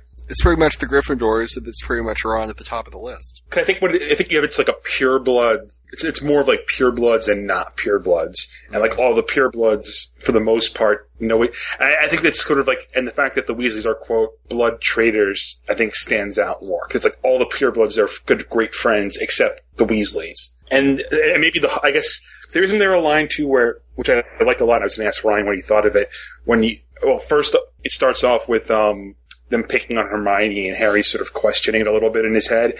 And then there's the bit where he goes, well, there's only two purebloods in all of Hufflepuff in our year. I wonder how they manage and how they get along with the non-purebloods in that house, which I thought was like, oh, Harry, you're finally thinking a little bit uh, about this, aren't you? Very little. Very little, but a little I'm kind, of, I'm kind of confused about what you mean. He was Well, 'cause- daydreaming during um, History of Magic. Yeah, it's like Hermione actually has friends, and wow, I'm shocked she has friends. And then she goes like, "There's two purebloods apparently in Hufflepuff House in this year, and I don't know if it's in canon or not, but there's two purebloods." And he's trying to wonder, like, I wonder how on earth do they actually interact with non-purebloods? How does this work in Hufflepuff House? Because he has the very narrowly defined uh, Yeah. views of what what purebloods do versus what half-bloods do. Yeah, I mean, I want to see more of that. I want to see Harry break down that fourth wall. I want to see Harry think about the consequences of his actions. And on some level, I can't call it on out of character, you know, for the canon because Harry doesn't ask questions about his parents for seven years. I mean, he, he, you know, he's a blockhead, so sometimes blockheads do stupid things. I mean, I just think that the character needs to go there. He needs to start questioning his friends, himself, or else he's no longer Harry Potter. And I think I don't think you're going to see that in this year. I don't think you see that until the mor- he starts getting exposed to his parents' friends. Then he starts questioning. Then he gets exposed to the other viewpoint. Yeah, I mean, you, we just need to have changes. We just need to have That's what I was going status quo on about Yeah. earlier that he's gonna be exposed to meet people that can tell him about his parents and he's probably gonna have like I don't I don't honestly believe I mean when I said that he was gonna have like a, f- a 360 rev, like revelation 180, I, you mean? I, 180 whatever he was going to I was I was pretty much joking but Yeah, he's not gonna have that. I don't think. I but I do think he's go- gonna um have something of a something's gonna I mean, I think to win in this scenario, he needs some sort of alliance between like, like I don't think if he if he's just with like you know like even let's say the Malfoys and the Notts support him. You know, I don't think just like half of Slytherin House, the half that doesn't go with Voldemort, is enough to win this for him. I think in order to succeed, he has to sort of form this bridge between the Slytherins that are loyal to him and the Gryffindors that are like the old Order of the Phoenix. We love Dumbledore sort of people. I mean, that's what I want to see from the chapters ahead. I mean, I want to see the fact that, you know, not only are the Slytherins rubbing off on Harry, Harry is rubbing off on the Slytherins. They've already agreed not to torment Neville. Maybe they'll do the same for Hermione. I think that when you get into book six, book seven, you're going to see a Harry who has changed the dynamic very much, and maybe it will be safer this way for them. Maybe he will be more powerful this way. I mean, I think that's important. It needs to progress and show how everyone is impacted by where Harry is. Mm-hmm. And I don't know. I'm, I'm very interested to see that, and I am interested to see variations on these characters. And I think what will become easier for me as we go into the last two uh, podcasts on They Hands is that I will become more used to this universe, so it'll be more apparent to me when it is something that is out of character versus just what you know, was planned with this universe. Because I think that's the fair thing. I think you have to be able to judge what feels right, and you just, I think I'm just getting to know the universe, so maybe I'm not quite there yet. I think Molly sent Harry Pot. Molly sent Harry Pot roast. I just can't stress that enough. Molly sent Harry Pot roast.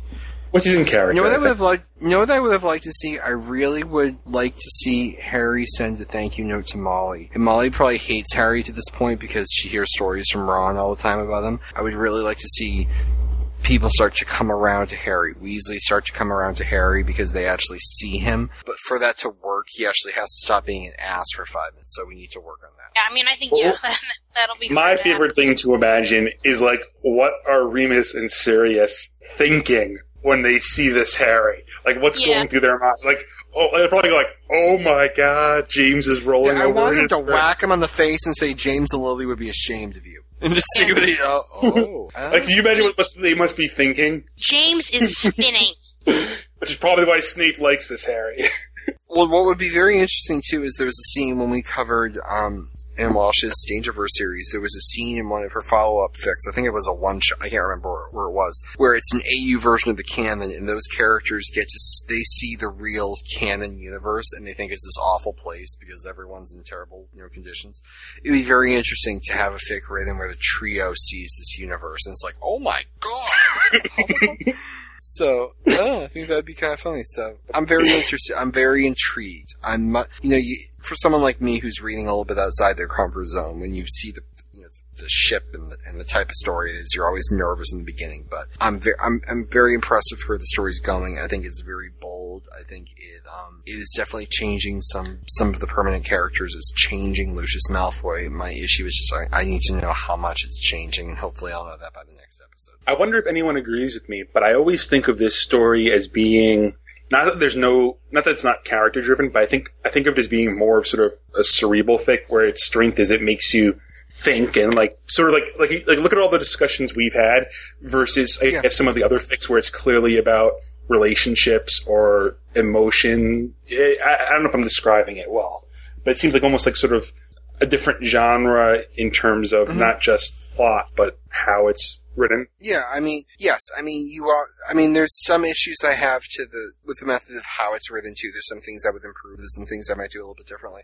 But, um, I think that for, in terms of discussion for what we do in this podcast, the fix that we talk about the most and have the best discussions on are the ones that we are least likely to possibly start out reading. They're the different ones. They're not, you know, the, the typically, you know, routine fan fiction about Harry and Ginny coming together. It's it's a little bit different, and I think that inspires debate and discussion, which is a good thing. My God, I am still pulling for Harry Ginny in this fic because It's possible. Yes, yes, I No, totally. it, it really is possible No, when you finish. serious. Mike. If Mike says it's possible, I mean, I, I think Mike it's either going to be now Harry the four. He is the expert. Yeah. It's either going to be Harry Ginny, I think, or Harry Blaise. In all honesty, yes, it's going to be one of them. But I, I think Harry, Harry Blaise. Blaise slash Cannon shippers. Like yes. And I think also the most, my favorite line from my favorite thing that Ryan said, eh, or my favorite thing period that Ryan happened to say, but like the most spot on and makes me think, is uh, from both these podcasts, is that Lucius Malfoy is Tony Soprano. You I said really- that. really like- you, you said that. I didn't say that. M- Ryan. you said that. I copied it from you. Ryan. Ryan said that. Okay. maybe- No, Mike had Mike had typed it to me, so I stole it from when Did I type it to you? Oh, that. Well, that. Well, okay. Well, you said it though. you heard it now. Mike has Mike's head has gotten so big. Mike's favorite what moment of the said. podcast was something he said. Yeah. So Well, I was trying to compliment you. Should have just kept quiet and go, "Oh, thank you so much." the end of the last chapter was the one where Snape switched the discussion to centaurs, which is most likely a reference to Arthur Weasley to push Ron's buttons, which I thought was kind of a cool. Like, there was one I just remember thinking that's weird. Any final thoughts that you guys want to make sure you got out there? Good night, everybody. Good night. Right. Good night. So hold on to the wonder that those books brought to our lives. Keep each other safe. Keep faith. Good night.